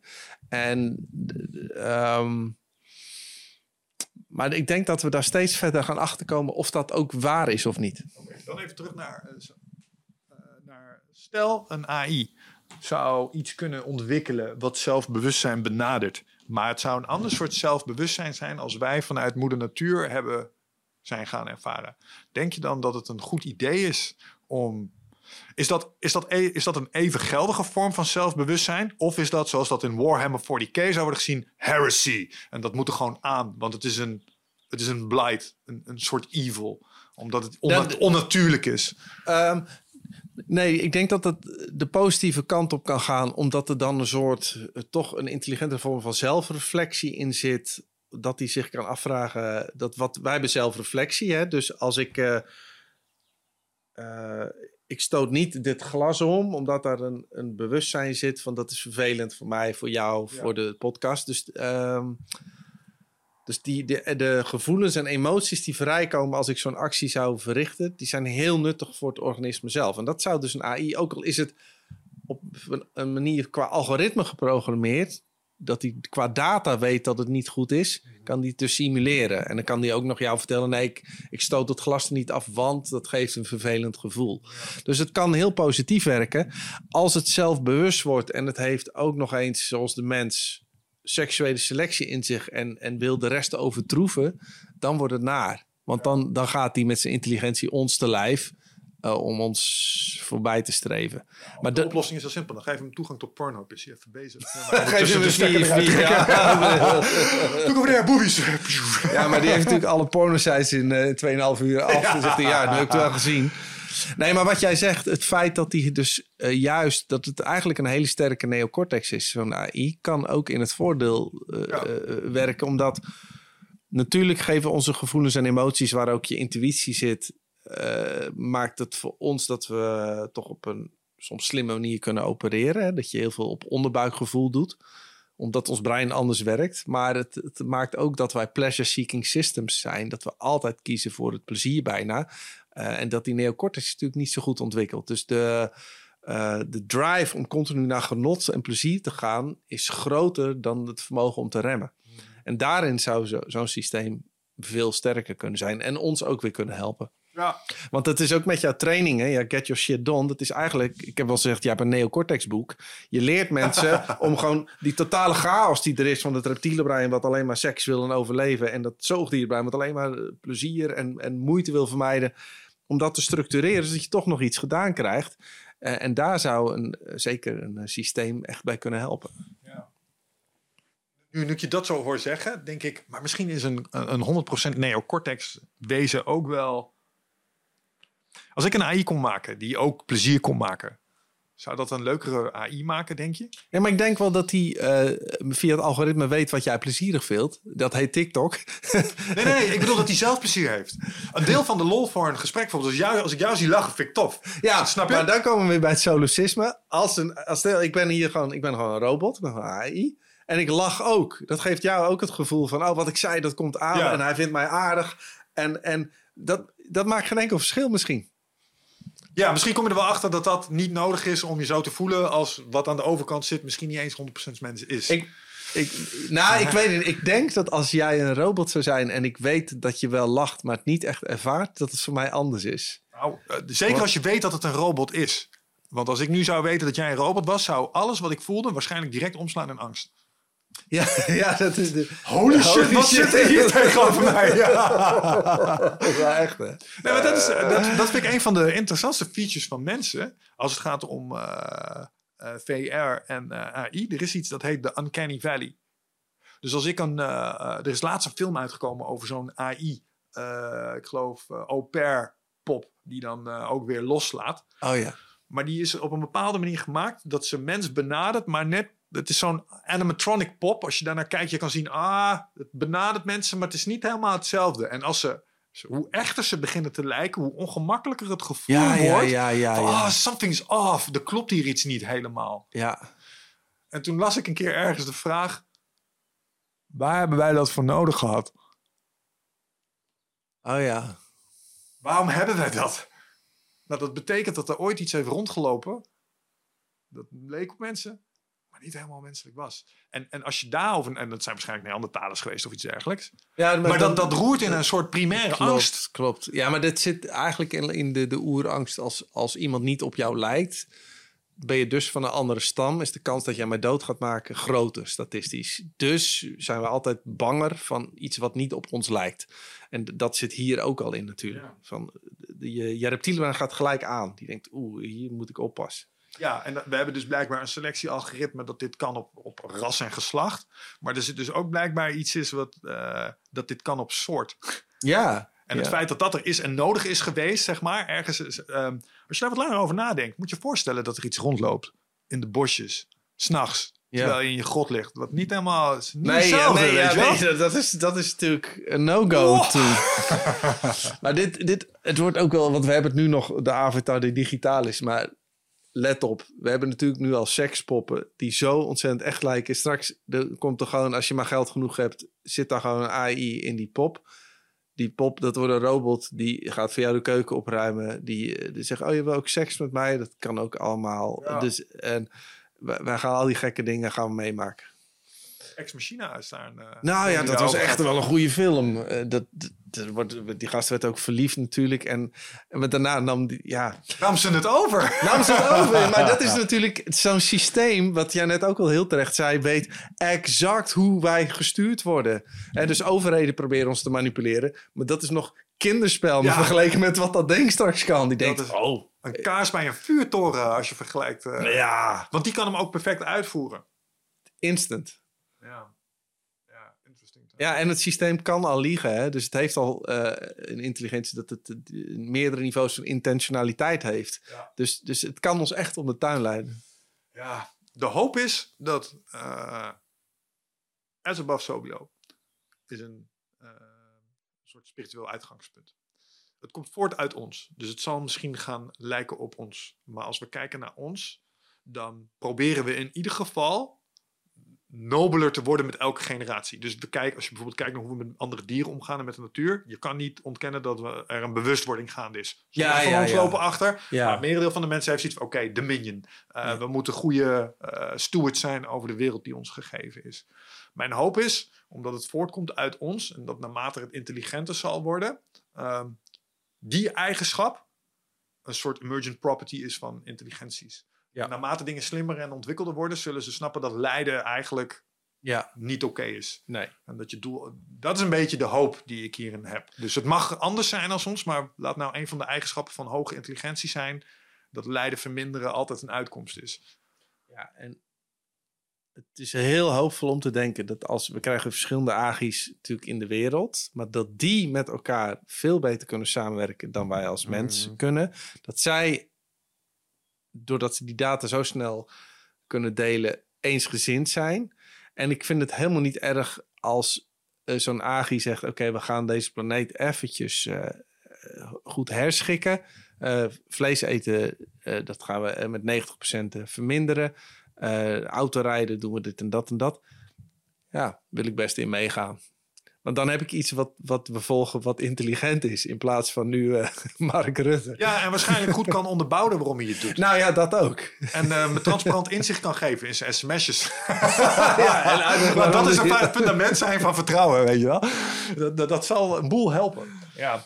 Um, nog, één laatste, nog één laatste vraag en dan uh, mooi om er een strik omheen te doen. Um, Joe Rogan heeft het in zijn podcast ook al heel vaak over AI gehad. En de vergelijking die hij trekt is... Um, AI is de vlinder waar wij de rups maar zijn. Zou dat ook nog iets kunnen zijn? Waarbij wij een soort uh, tussenstadia zijn nu even. En dat misschien als je vijf, zes generaties in de toekomst kijkt... heeft iedereen die VR-bril gehad. Een uh, sekspop. Niemand heeft nog voortgeplanten. De laatste mens is uitgestorven. En nu hebben we een super intelligente AI die beschikt over onze resources. En die gaat nu lekker de ruimte in, want biologie heeft niks te zoeken in de ruimte. Nee, maar dan hebben we dus vanuit non-dualiteit gezien het domste universum wat er is. Ah. Omdat als er geen bewuste waarneming is, zelfs vanuit de kwantumfysica is het natuurlijk de theorie, dan is er dus niks. Oh. Ja, dus dan is er, er is een stroming die gewoon zegt, dan is er geen universum meer.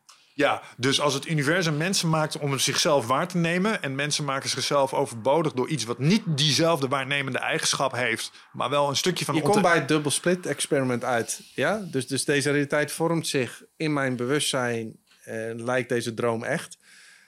Als, als hier alleen nog maar computers zitten, dan, dan feitelijk zou je kunnen zeggen dat die, al die elementaire deeltjes, golfjes zijn, niet meer samenvallen. Dus feitelijk is het, dat is een theorie, hè? Ja. Is er niks. Maar, en dan wordt er dus niks meer ervaren. Dus dat... Uh, dat vind ik moeilijk om de volgende reden. Namelijk de, de meteoriet die de dinosaurus heeft uitgeschakeld... is like, heel lang niet gezien door niks niet.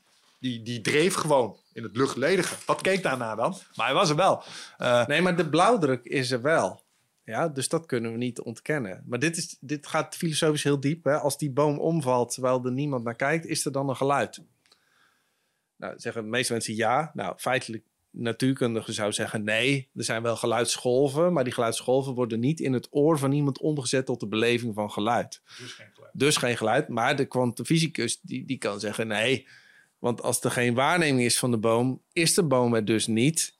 Uh, dus zijn er geen geluidsgolven, dus is het feitelijk niets.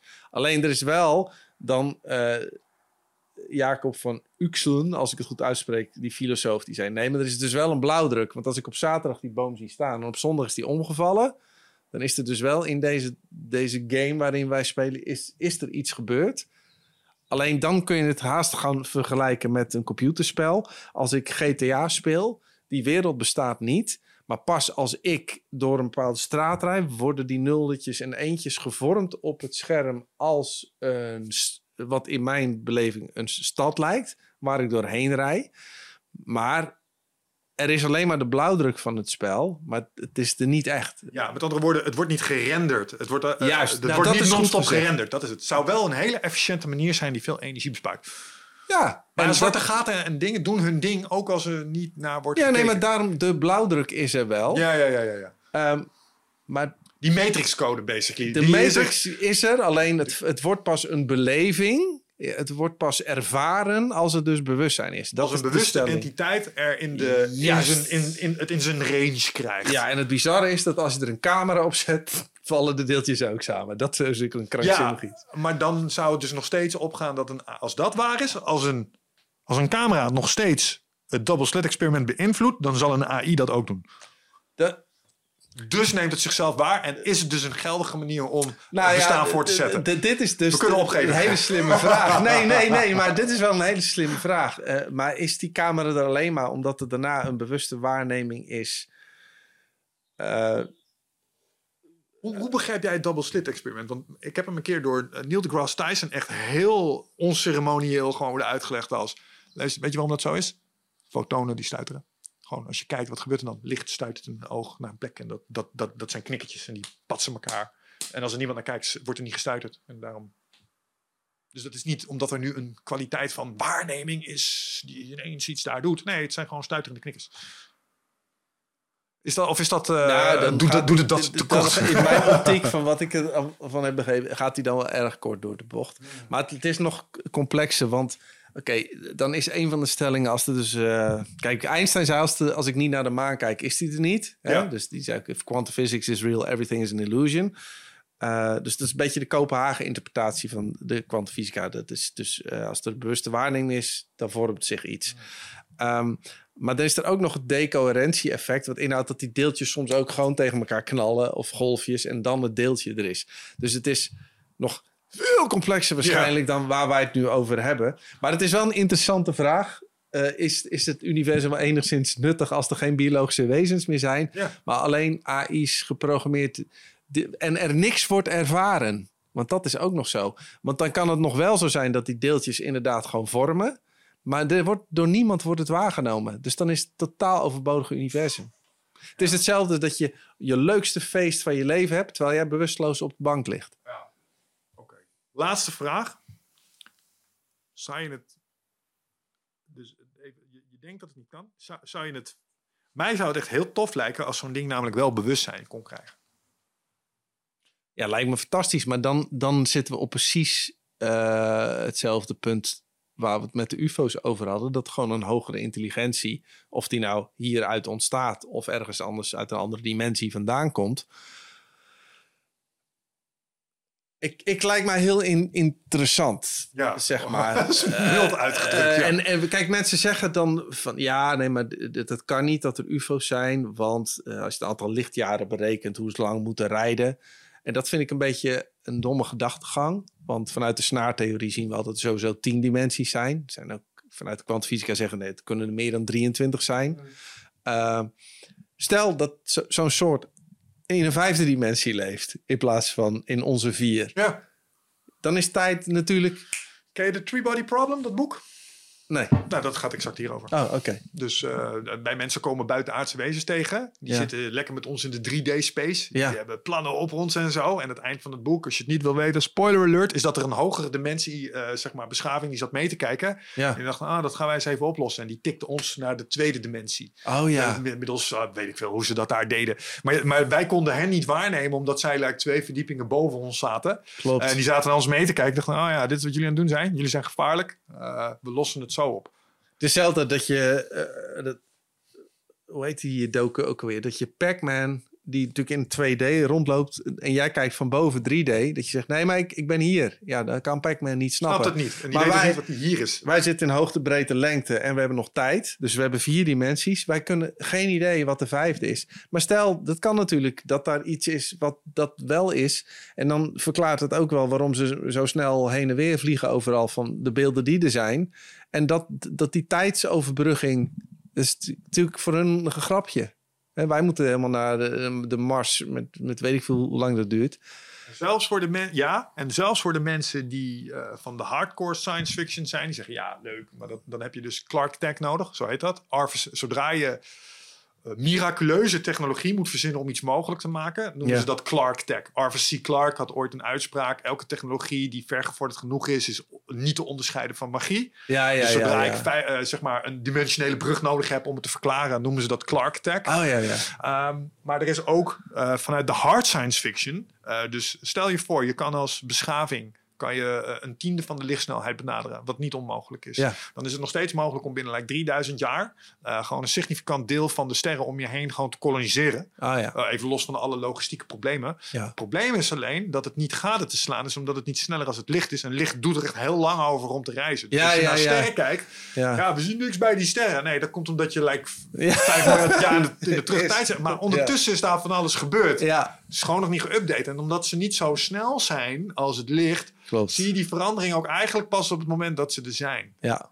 En dat is een theorie die heet Grabby Aliens. Ja. En die zegt eigenlijk dat zodra een beschaving als de mensheid ver genoeg is en ze kunnen naar andere sterren, gaan ze het doen. Ja. En zullen ze ook een zonnestelsel en alles. Wij gaan naar Mars. Wij zijn grabby aliens in dat opzicht. Ja, nou, wij zijn gewoon aliens natuurlijk. Ja, nee, voor de, dus, voor de anderen zeker. Dus, maar zelfs dan is het dus is het niet onmogelijk, als de tijdspanne maar lang genoeg is, dat ja. er hier dingen van andere sterren zijn gekomen. Het is alleen ja. niet heel waarschijnlijk dat ze telkens heen en weer vliegen. Nee. Gelet op wat we nu weten over... Nee, maar er zijn natuurlijk theorieën dat ze op de dark side of the moon of... Uh, in de aarde. Ja, ik ja, weet nee, of het allemaal waar is. Oh ja, die, Heerlijk die om naar die ook. video's te kijken. Maar het is, het is wel interessant, want je ziet... Uh, Obama heeft gewoon letterlijk op camera gezegd... van uh, er is iets. Ja. Hè, die, heeft, die ligt daar niet om. Uh, je ziet hooggeplaatste militairen, strage piloten... die opeens bij Joe Rogan komen zitten... en bij Lex Friedman. Dus, en... Ja, de, de, er is natuurlijk best wel veel bewijs inmiddels. Iets wat neerstort. Er wordt een hele stad afgezet. Er zijn uh, zoveel ooggetuigen. Het laatste was die gast bij Joe Rogan. Die had ook een hele docu erover gemaakt. Die korbel. Ja, ik smulde van. Ik hoop dat het waar is. Het is wishful thinking, maar ik, ik zou dat. Uh, ik vind dat interessant. Ja, Jijn. Ik, ik weet niet of ik hoop dat het waar is, want het ligt compleet aan de intenties ja, nou ja, dat wel, van die ja. lui. Maar laten we er even van. Kijk, de. Uh, de meest waarschijnlijke, zeg maar, gelet op alle theorieën die ik nu heb gelezen, is dat FTL is waarschijnlijk heel moeilijk. Dus uh, even erin en uitworpen. Nee. Maybe not. Nee, ja, maybe ja. not. Maar wat ik wel ja. geloof is precursors. Dus uh, stel nou toch eens voor dat hier weer miljarden jaren geleden iets is neergestort. Of uh, hier is iets opgestart. Omdat ze like, 10.000 jaar hebben gedaan over het vliegen. Ze zijn hier iets gestart. Panspermia zegt uh, genetisch materiaal van buitenaf introduceren, dat leven laten doen. En uh, dat hier nog uh, mensen zijn die de boel observeren, of aliens zijn die de boel observeren.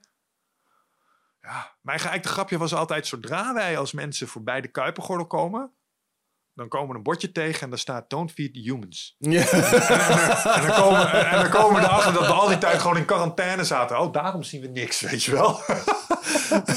want, want, wij zijn een... Um, je hebt een hele stroming in science fiction. Dat heet uh, Humanity Fuck Yeah. En uh, een van de dingen is dat mensen zijn er altijd een beetje de space orks. Ruw, uh, zeg maar. Uh, zeer oorlogsgericht. Maar ze komen altijd de tent op de kop zetten en de boel redden, zeg maar. Oh ja, ja, ja. En een van de, in een van die verhalen leer je dan dat het heel moeilijk is voor een soort als de mens om een bepaald technologisch niveau te halen, omdat ze een zogenaamde roofdiersoort zijn. We hebben pupillen, heel gericht. Ja. Wij zijn gemaakt om te jagen. Ja. Maar dat betekent ook dat we heel oorlogzuchtig zijn. Ja, ja, en daardoor komen we dus uh, dat soort rassen nooit over de technologische barrière van nucleaire wapens heen, want die vernietigen zichzelf. En in een van die verhalen stappen de mensen dus als een van de weinige roofdiersoorten die het wel redden. Komen ze het intergalactische domein in. En dan Oh, zijn al die. eh. Uh, en, en wat zeg maar dan daar normaal uh, zeg maar, uh, leeft, zijn zeg maar de doorontwikkelde giraffes. Oh, en en, en uh, alle vredelievende dieren, zeg maar, die niet uh, zeg Ah, maar, ja. die killneiging hebben. Dus die vinden ons dan ineens heel agressief. Ja. En heel eng. Ja, wat we ook zijn. Ja, ja. En, en dat vind ik wel aansluiten bij die zoo-hypothesis. Zo van, oh, het is een roofdiersoort. Ja, ja, zet ze maar in quarantaine. Ja, installeer ja, maar een basis. Gaan ze warp drive ontwikkelen. Dan uh, komen we wel weer hallo zeggen. Ja, ja, dat is interessant. Maar het is natuurlijk ook de, de, missing link in de evolutie van de sprong van aap naar mens. is natuurlijk altijd ook nog een heel dubieus iets. Hè? Dus het, is ook die theorie dat, dat inderdaad een buitenaards iets heeft het DNA vermengd met uh, een chimpansee. Uh, en dat is de missing link verklaard waarop we opeens dingen kunnen die een chimpansee nooit gaat kunnen. Ja. Uh, en daarna zijn ze, is een mooie theorie, maar zijn ze eens gaan kijken, nou, hoe ontwikkelt uh, die boel zich? Ja. Maar een van de dingen waar ik uh, eigenlijk veel team interesse had, was Erik van Deneken. Oh, ja. De Ancient Astronauts, dat gaat letterlijk hierover. Ja, ja, ja. Hoewel merendeel van die shit allemaal inmiddels wel debunked is. Graham Hancock is de laatste iteratie van oh, Erik van Deneken. Die doet het iets genuanceerder die zegt niet het waren aliens, maar die zegt er waren buitenaardse beschavingen met, of uh, sorry, uh, beschavingen voor ons, die geavanceerder misschien waren als bedachten. Ja. Maar hij suggereert wel technologie als uh, gewichteloosheid shit en lasers. En hij is maar dat zeggen ze dus, dus toch ook met al die, uh, die technologie die ze van die UFO's hebben, als ze het mogen geloven, dat het, de, uh, de anti-gravity technologie, het is natuurlijk zoiets bizars. Tesla-ding dat onderdrukt wordt als je in die hoeken zit. Ja. Gaten hoe dat werkt. Ja. Ja, is eh, interessant. Het, probleem is alleen extraordinary claims, extraordinary evidence. Ja, ja, En het ja, zijn nog steeds, zelfs in de tijd van AI, altijd hele vagelijke, korrelige filmpjes van shit die even goed een drone had kunnen zijn. Ja, nee, ja, dat is ook zo. En, Maar we gaan nu als mensen natuurlijk zo ver in die technologie dat... Uh, ja, ik zag een vliegende schotel. Ja, dat kunnen we inmiddels ook zelf. Hè? Ja, exact. Dus een aantal van die dingen zijn niet, zijn niet meer onmogelijk voor ons als we ze als zoals die TikTok, die doet wel echt ogenschijnlijk rare dingen. Ja, die, ja, die we echt niet begrijpen. Nee, die doet echt raar. Maar uh, volgens mij is het ook zo, als we drone-technologie 100 jaar zouden doorontwikkelen, is het weer ook niet geheel onmogelijk. Nee, dus is ook, nou, die Russische straaljagerpiloot van bij Lex Friedman zat, dat was ook wel dat ding en dat, zoef, dat was ook wel ik hoop altijd, onverklaarbaar. Ik hoop altijd gewoon op de klassieke disclosure van het landen op het uh, gazon van het Witte Huis. Zo van, hé, hey, we waren er al die tijd al. Nu kan je er niet meer omheen. Je overheid, ze wisten het, weet je wel. Beetje net zoals met zo'n AGI, dat hij dan naar het roer grijpt. Kijkt ook even in de CIA-documenten. Oh, hey, by the way, jongens, wisten jullie dat? Trouwens, uh, Kennedy. ja, daar gaan we. Ja. The Great Reckoning. maar dat zou wel fijn zijn dat hij gewoon bij alles waar mensen... Want kijk, complotdenken, het nadeel is, dat is de clustering illusion. Die zien een paar dots en jouw brein gaat gelijk dat connecten en maakt daarvan alles bij. Um, dus, dus dan krijg je al snel, en het algoritme voert je dan ook, dat, je, dat je allerlei theorieën erop nahoudt. Maar het zou wel fijn zijn dat zowel voor de één groep 1 als 2, dat die AI uiteindelijk zegt: jongens, ik zal het even uitleggen. Ja het is allemaal genuanceerd, maar het zit zo. Dat kan je doen. Je kan hem, uh, ik heb hem laatst gevraagd, want ik probeer al een hele tijd een uh, gast te krijgen die mij de klassieke logica kan leren. De oh, echte klassieke Aristotelaanse logica. Oh, Dit is hoe een argument werkt. Dit is oh, wat ja. de, de, En dat, heb ik hem gevraagd. Ik zeg, leg me dat eens uit. Hij zegt, nou, logica is wel een vak apart. Dus daar kan ik je nu niet zo eventjes bijbrengen. Maar dit zijn de belangrijkste regels. Zo, joh, als je deze regels nu zou loslaten op bijvoorbeeld, ik noem maar wat, UFO's. Ja Welke denkfouten maken mensen dan? En, en dan kan hij exact wat jij zojuist omschreef. zeggen: Oké, ja, ik snap het. Uh, het is uh, logisch voor mensen om patronen te zien die er misschien niet altijd zijn vanuit jullie evolutie. Vanuit jullie evolutie ja, ja, ja, is het net adorable. ik zou het niet eens erg vinden als ik zo... Ja, ik weet het, weet je wel. nee, maar ik weet het. Maar het is ook confirmation bias. En ik, dat soort dingen. En, en cognitieve dissonantie is natuurlijk zo groot. Ik heb zo vaak dat ik mezelf hoor praten... dat ik, dat ik tegelijk denk... Hoor hem nou, weet je wel. Jezus, gast. En daar dus, zit potentieel nog wat toegevoegde waarde.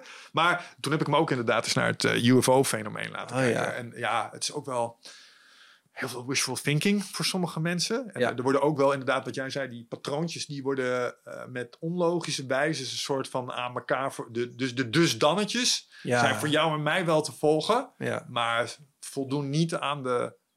Jij en ik hebben een soort suspension of disbelief.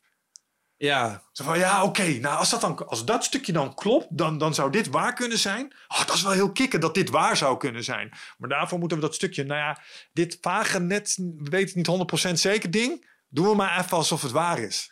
Maar dat is ook, maar de, zelfs de wetenschap is daarop gebaseerd. Bij de wetenschap geldt, oké, laten we dit dan eventjes aannemen voor waar. Want dan pas kunnen we dit exact, doen. dan kan je door. En, maar wat ik wel het fijne vind, en dat vind ik ook fijn aan jou. Ik denk dat we ook allebei, om ons even op de schouders te kloppen, altijd bereid zijn om je visie te weerleggen. Want ik heb ook met non-dualiteit, als ze nu op een andere bevinding komen, ik ben nergens aan gehecht Ja, qua mijn statements. Of ik, het- het- ik denk dit en, en over vijf jaar kan het anders zijn. Wat weet ik nou? Nou, dat is het. Want er is zoveel. En je weet niet wat je niet weet. Dus voor jouw brein lijkt het als het altijd alsof je veel weet. Ja. En ik heb gewoon een paar keer ervaren, en dat is het misschien wel, ik heb ervaringen waarbij dingen voor mij heel logisch leken. Dus ik heb mezelf in die veel voor de, voor de hand liggende valkuilen zien trappen. Ja. Eh, ik heb in het begin van mijn twintig jaren heb ik die conspiracy ook helemaal ingedoken. Oh, Ja, ik Rothschilds, Bilderberg, eh, Bohemian Grove. 9-11, de hele Holy shit, weet Ja. je wel. Eh, word je niet heel gelukkig van. Dus word je nee. inderdaad ook niet super duper gelukkig van. Maar da- daar, daar heb ik wel ervaren dat ik echt heilig... Ik heb waterfiltratiesystemen gekocht. Ik had een go-bag. Ik had alles. Ja, Oh. om, gewoon omdat ik dacht, oh, dit gaat nooit stand houden. Peak Oil was toen zo'n ding. Oh ja, ja, ja. Dat was, oh, daar had je Ja, documentaires over. Ja, En toen gebeurde het niet. nee. En toen leerde ik, aha, Aha. dus niet, en dan niet de, de, de doelposten verplaatsen. Nee, nee, er zat een denkfout in mij. En die denkfout was dat ik een aantal dingen voor plausibel heb genomen. Die achteraf beschouwd individueel echt super onwaarschijnlijk zijn. Ja. Maar het voelde zo echt. Ik had een vriend die was met 2012 bezig. Die had hele boeken en die Ja, was... er, ach, dat is ook we gaan ding, ja. eraan en je, je voedselpakketten. En, en, toen werd het 2013. toen belde ik op en zei ik, hoe is het nou? Hij zei, ja, shit. Nee, maar dat is ook... Heb jij misschien interesse in eh 5000 potten gedroogde bonen? Maar het is met al dat soort dingen. ehm, ons brein maakt overal, probeert alles te versimpelen om energie te besparen. Dus als wij het bijvoorbeeld hebben over eh, macht corrumpeert, nou, dat, dat weten we. Maar voor ons brein is het gewoon, oh, dus, dus, dus één machthebber die alles stuurt. Nee, er zijn miljoenen factoren die op elkaar inwerken. Ook daar vechten ze elkaar de tent uit. Het, zijn allemaal, het is één groot dynamisch geheel waarbij wij proberen enige logica te ontdekken. En Dus dan het vaak is- ook nog in die, in die standaard verhaaltemplate die we allemaal kennen te proberen te proppen met Ja. één duidelijke antagonist. The good Dat, guys, dat the is bad guys. zo, ja. maar dat is met alles, hè. Want, want, en dat doet ons brein ook. Want je bent natuurlijk of voor jouw groep of die groep, anders ga je dood. Maar het is ook nu de oorlog met, met eh, Oekraïne, met Poetin. Met, weet je, als je het hele verhaal kent. Het zijn zoveel storylines door elkaar, zoveel verhalen, zoveel communicatie. En, maar wij zeggen, nee, dat is de good guy, dat is de bad guy. Ik, wil, ik keur alle oorlogen af, maar ik probeer alleen maar te zeggen... Het ligt allemaal veel genuanceerder. Want als ik Ja. mensen spreek uit Rusland, hoor je weer een andere. Die zien het als een, een vredesmissie. En, en, en de- zo hebben we dus onze eigen verhaaltjes. Ja, nee, dat snap ik. En nuance is duidelijk. Kijk, voor de goede orde, ik geloof echt wel dat Poetin agressor is. En dat Ja, nee, geen goed man- idee die is om een soevereine nee, staat in te vallen die nee, aan NATO nee, grenst. nee. Ik heb zo'n hele toffe Joe Rogan ziet van Peter nog iets. En die legt helemaal de geopolitieke situatie uit. Rusland Ja. moest wel. Dit was de laatste demografische generatie waarmee ze iets konden. Ja. Oekraïne moest kapot. Want anders is het veel druk op hun eh landsgrenzen. Dat is basically waar, waar het op neerkwam. Klopt. I get it.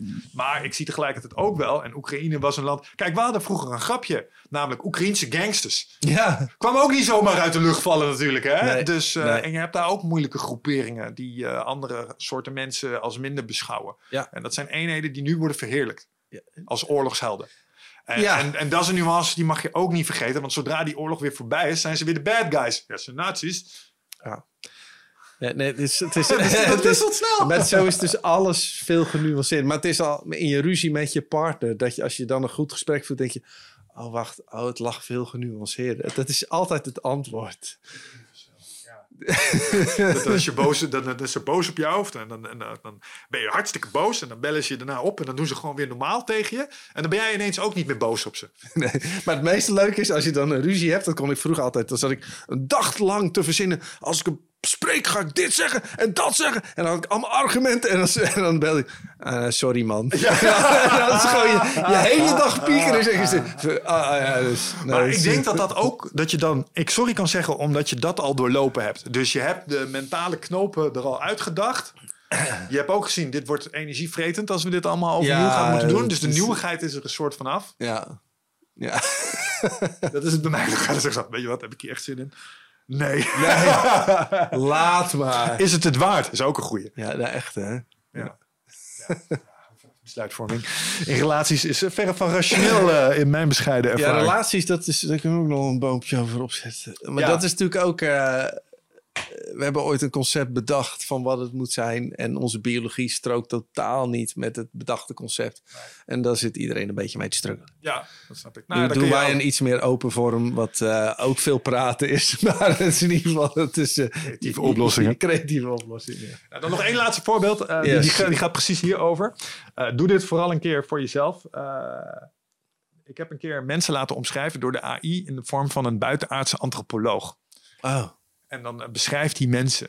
En dan uh, op dezelfde manier zoals wij uh, schattig kunnen worden gevonden. Ja, ze hebben echt een ontzettende neiging om elkaar voor korte periodes op basis van een gevoel dat dan seks heet, op te zoeken, na te jagen. Dan bouwen ze een nestje samen, zeg maar. voor een periode van gemiddeld zes tot zeven jaar. Wanneer, waarna zeg maar, het, uh, de offspring volwassen genoeg is om samen met een van de partners zeg maar, verder te kunnen. Ja, nee, omschrijft hij echt net zoals Edinburgh oh, de savanne Grappig, wat grappig. En als je dat dan leest, dan denk dat je... relativeert zo. Dan denk je, ja, dit is dat wat zijn. dat dit is, wat wij zijn. ja. En dan gaan ze weer op zoek naar een nieuw beestje. En dan trappen ze in precies dezelfde cirkel. En dan gaan ze weer voor de seks. En dan zijn ze één jaar lang, hebben ze meer dopamine. En dan denken ze, dit is het. En dan denken ze, oh nee, toch niet. Nou, ja, ja. en dat heb ik dus 25 keer gedaan. ja, jij en ik beide broer. ja, dat is niet mijn talent. Ja, het gaat nu al vier jaar goed. Dus, ja, uh, nou, heel hou vol. Ja. Hou vol.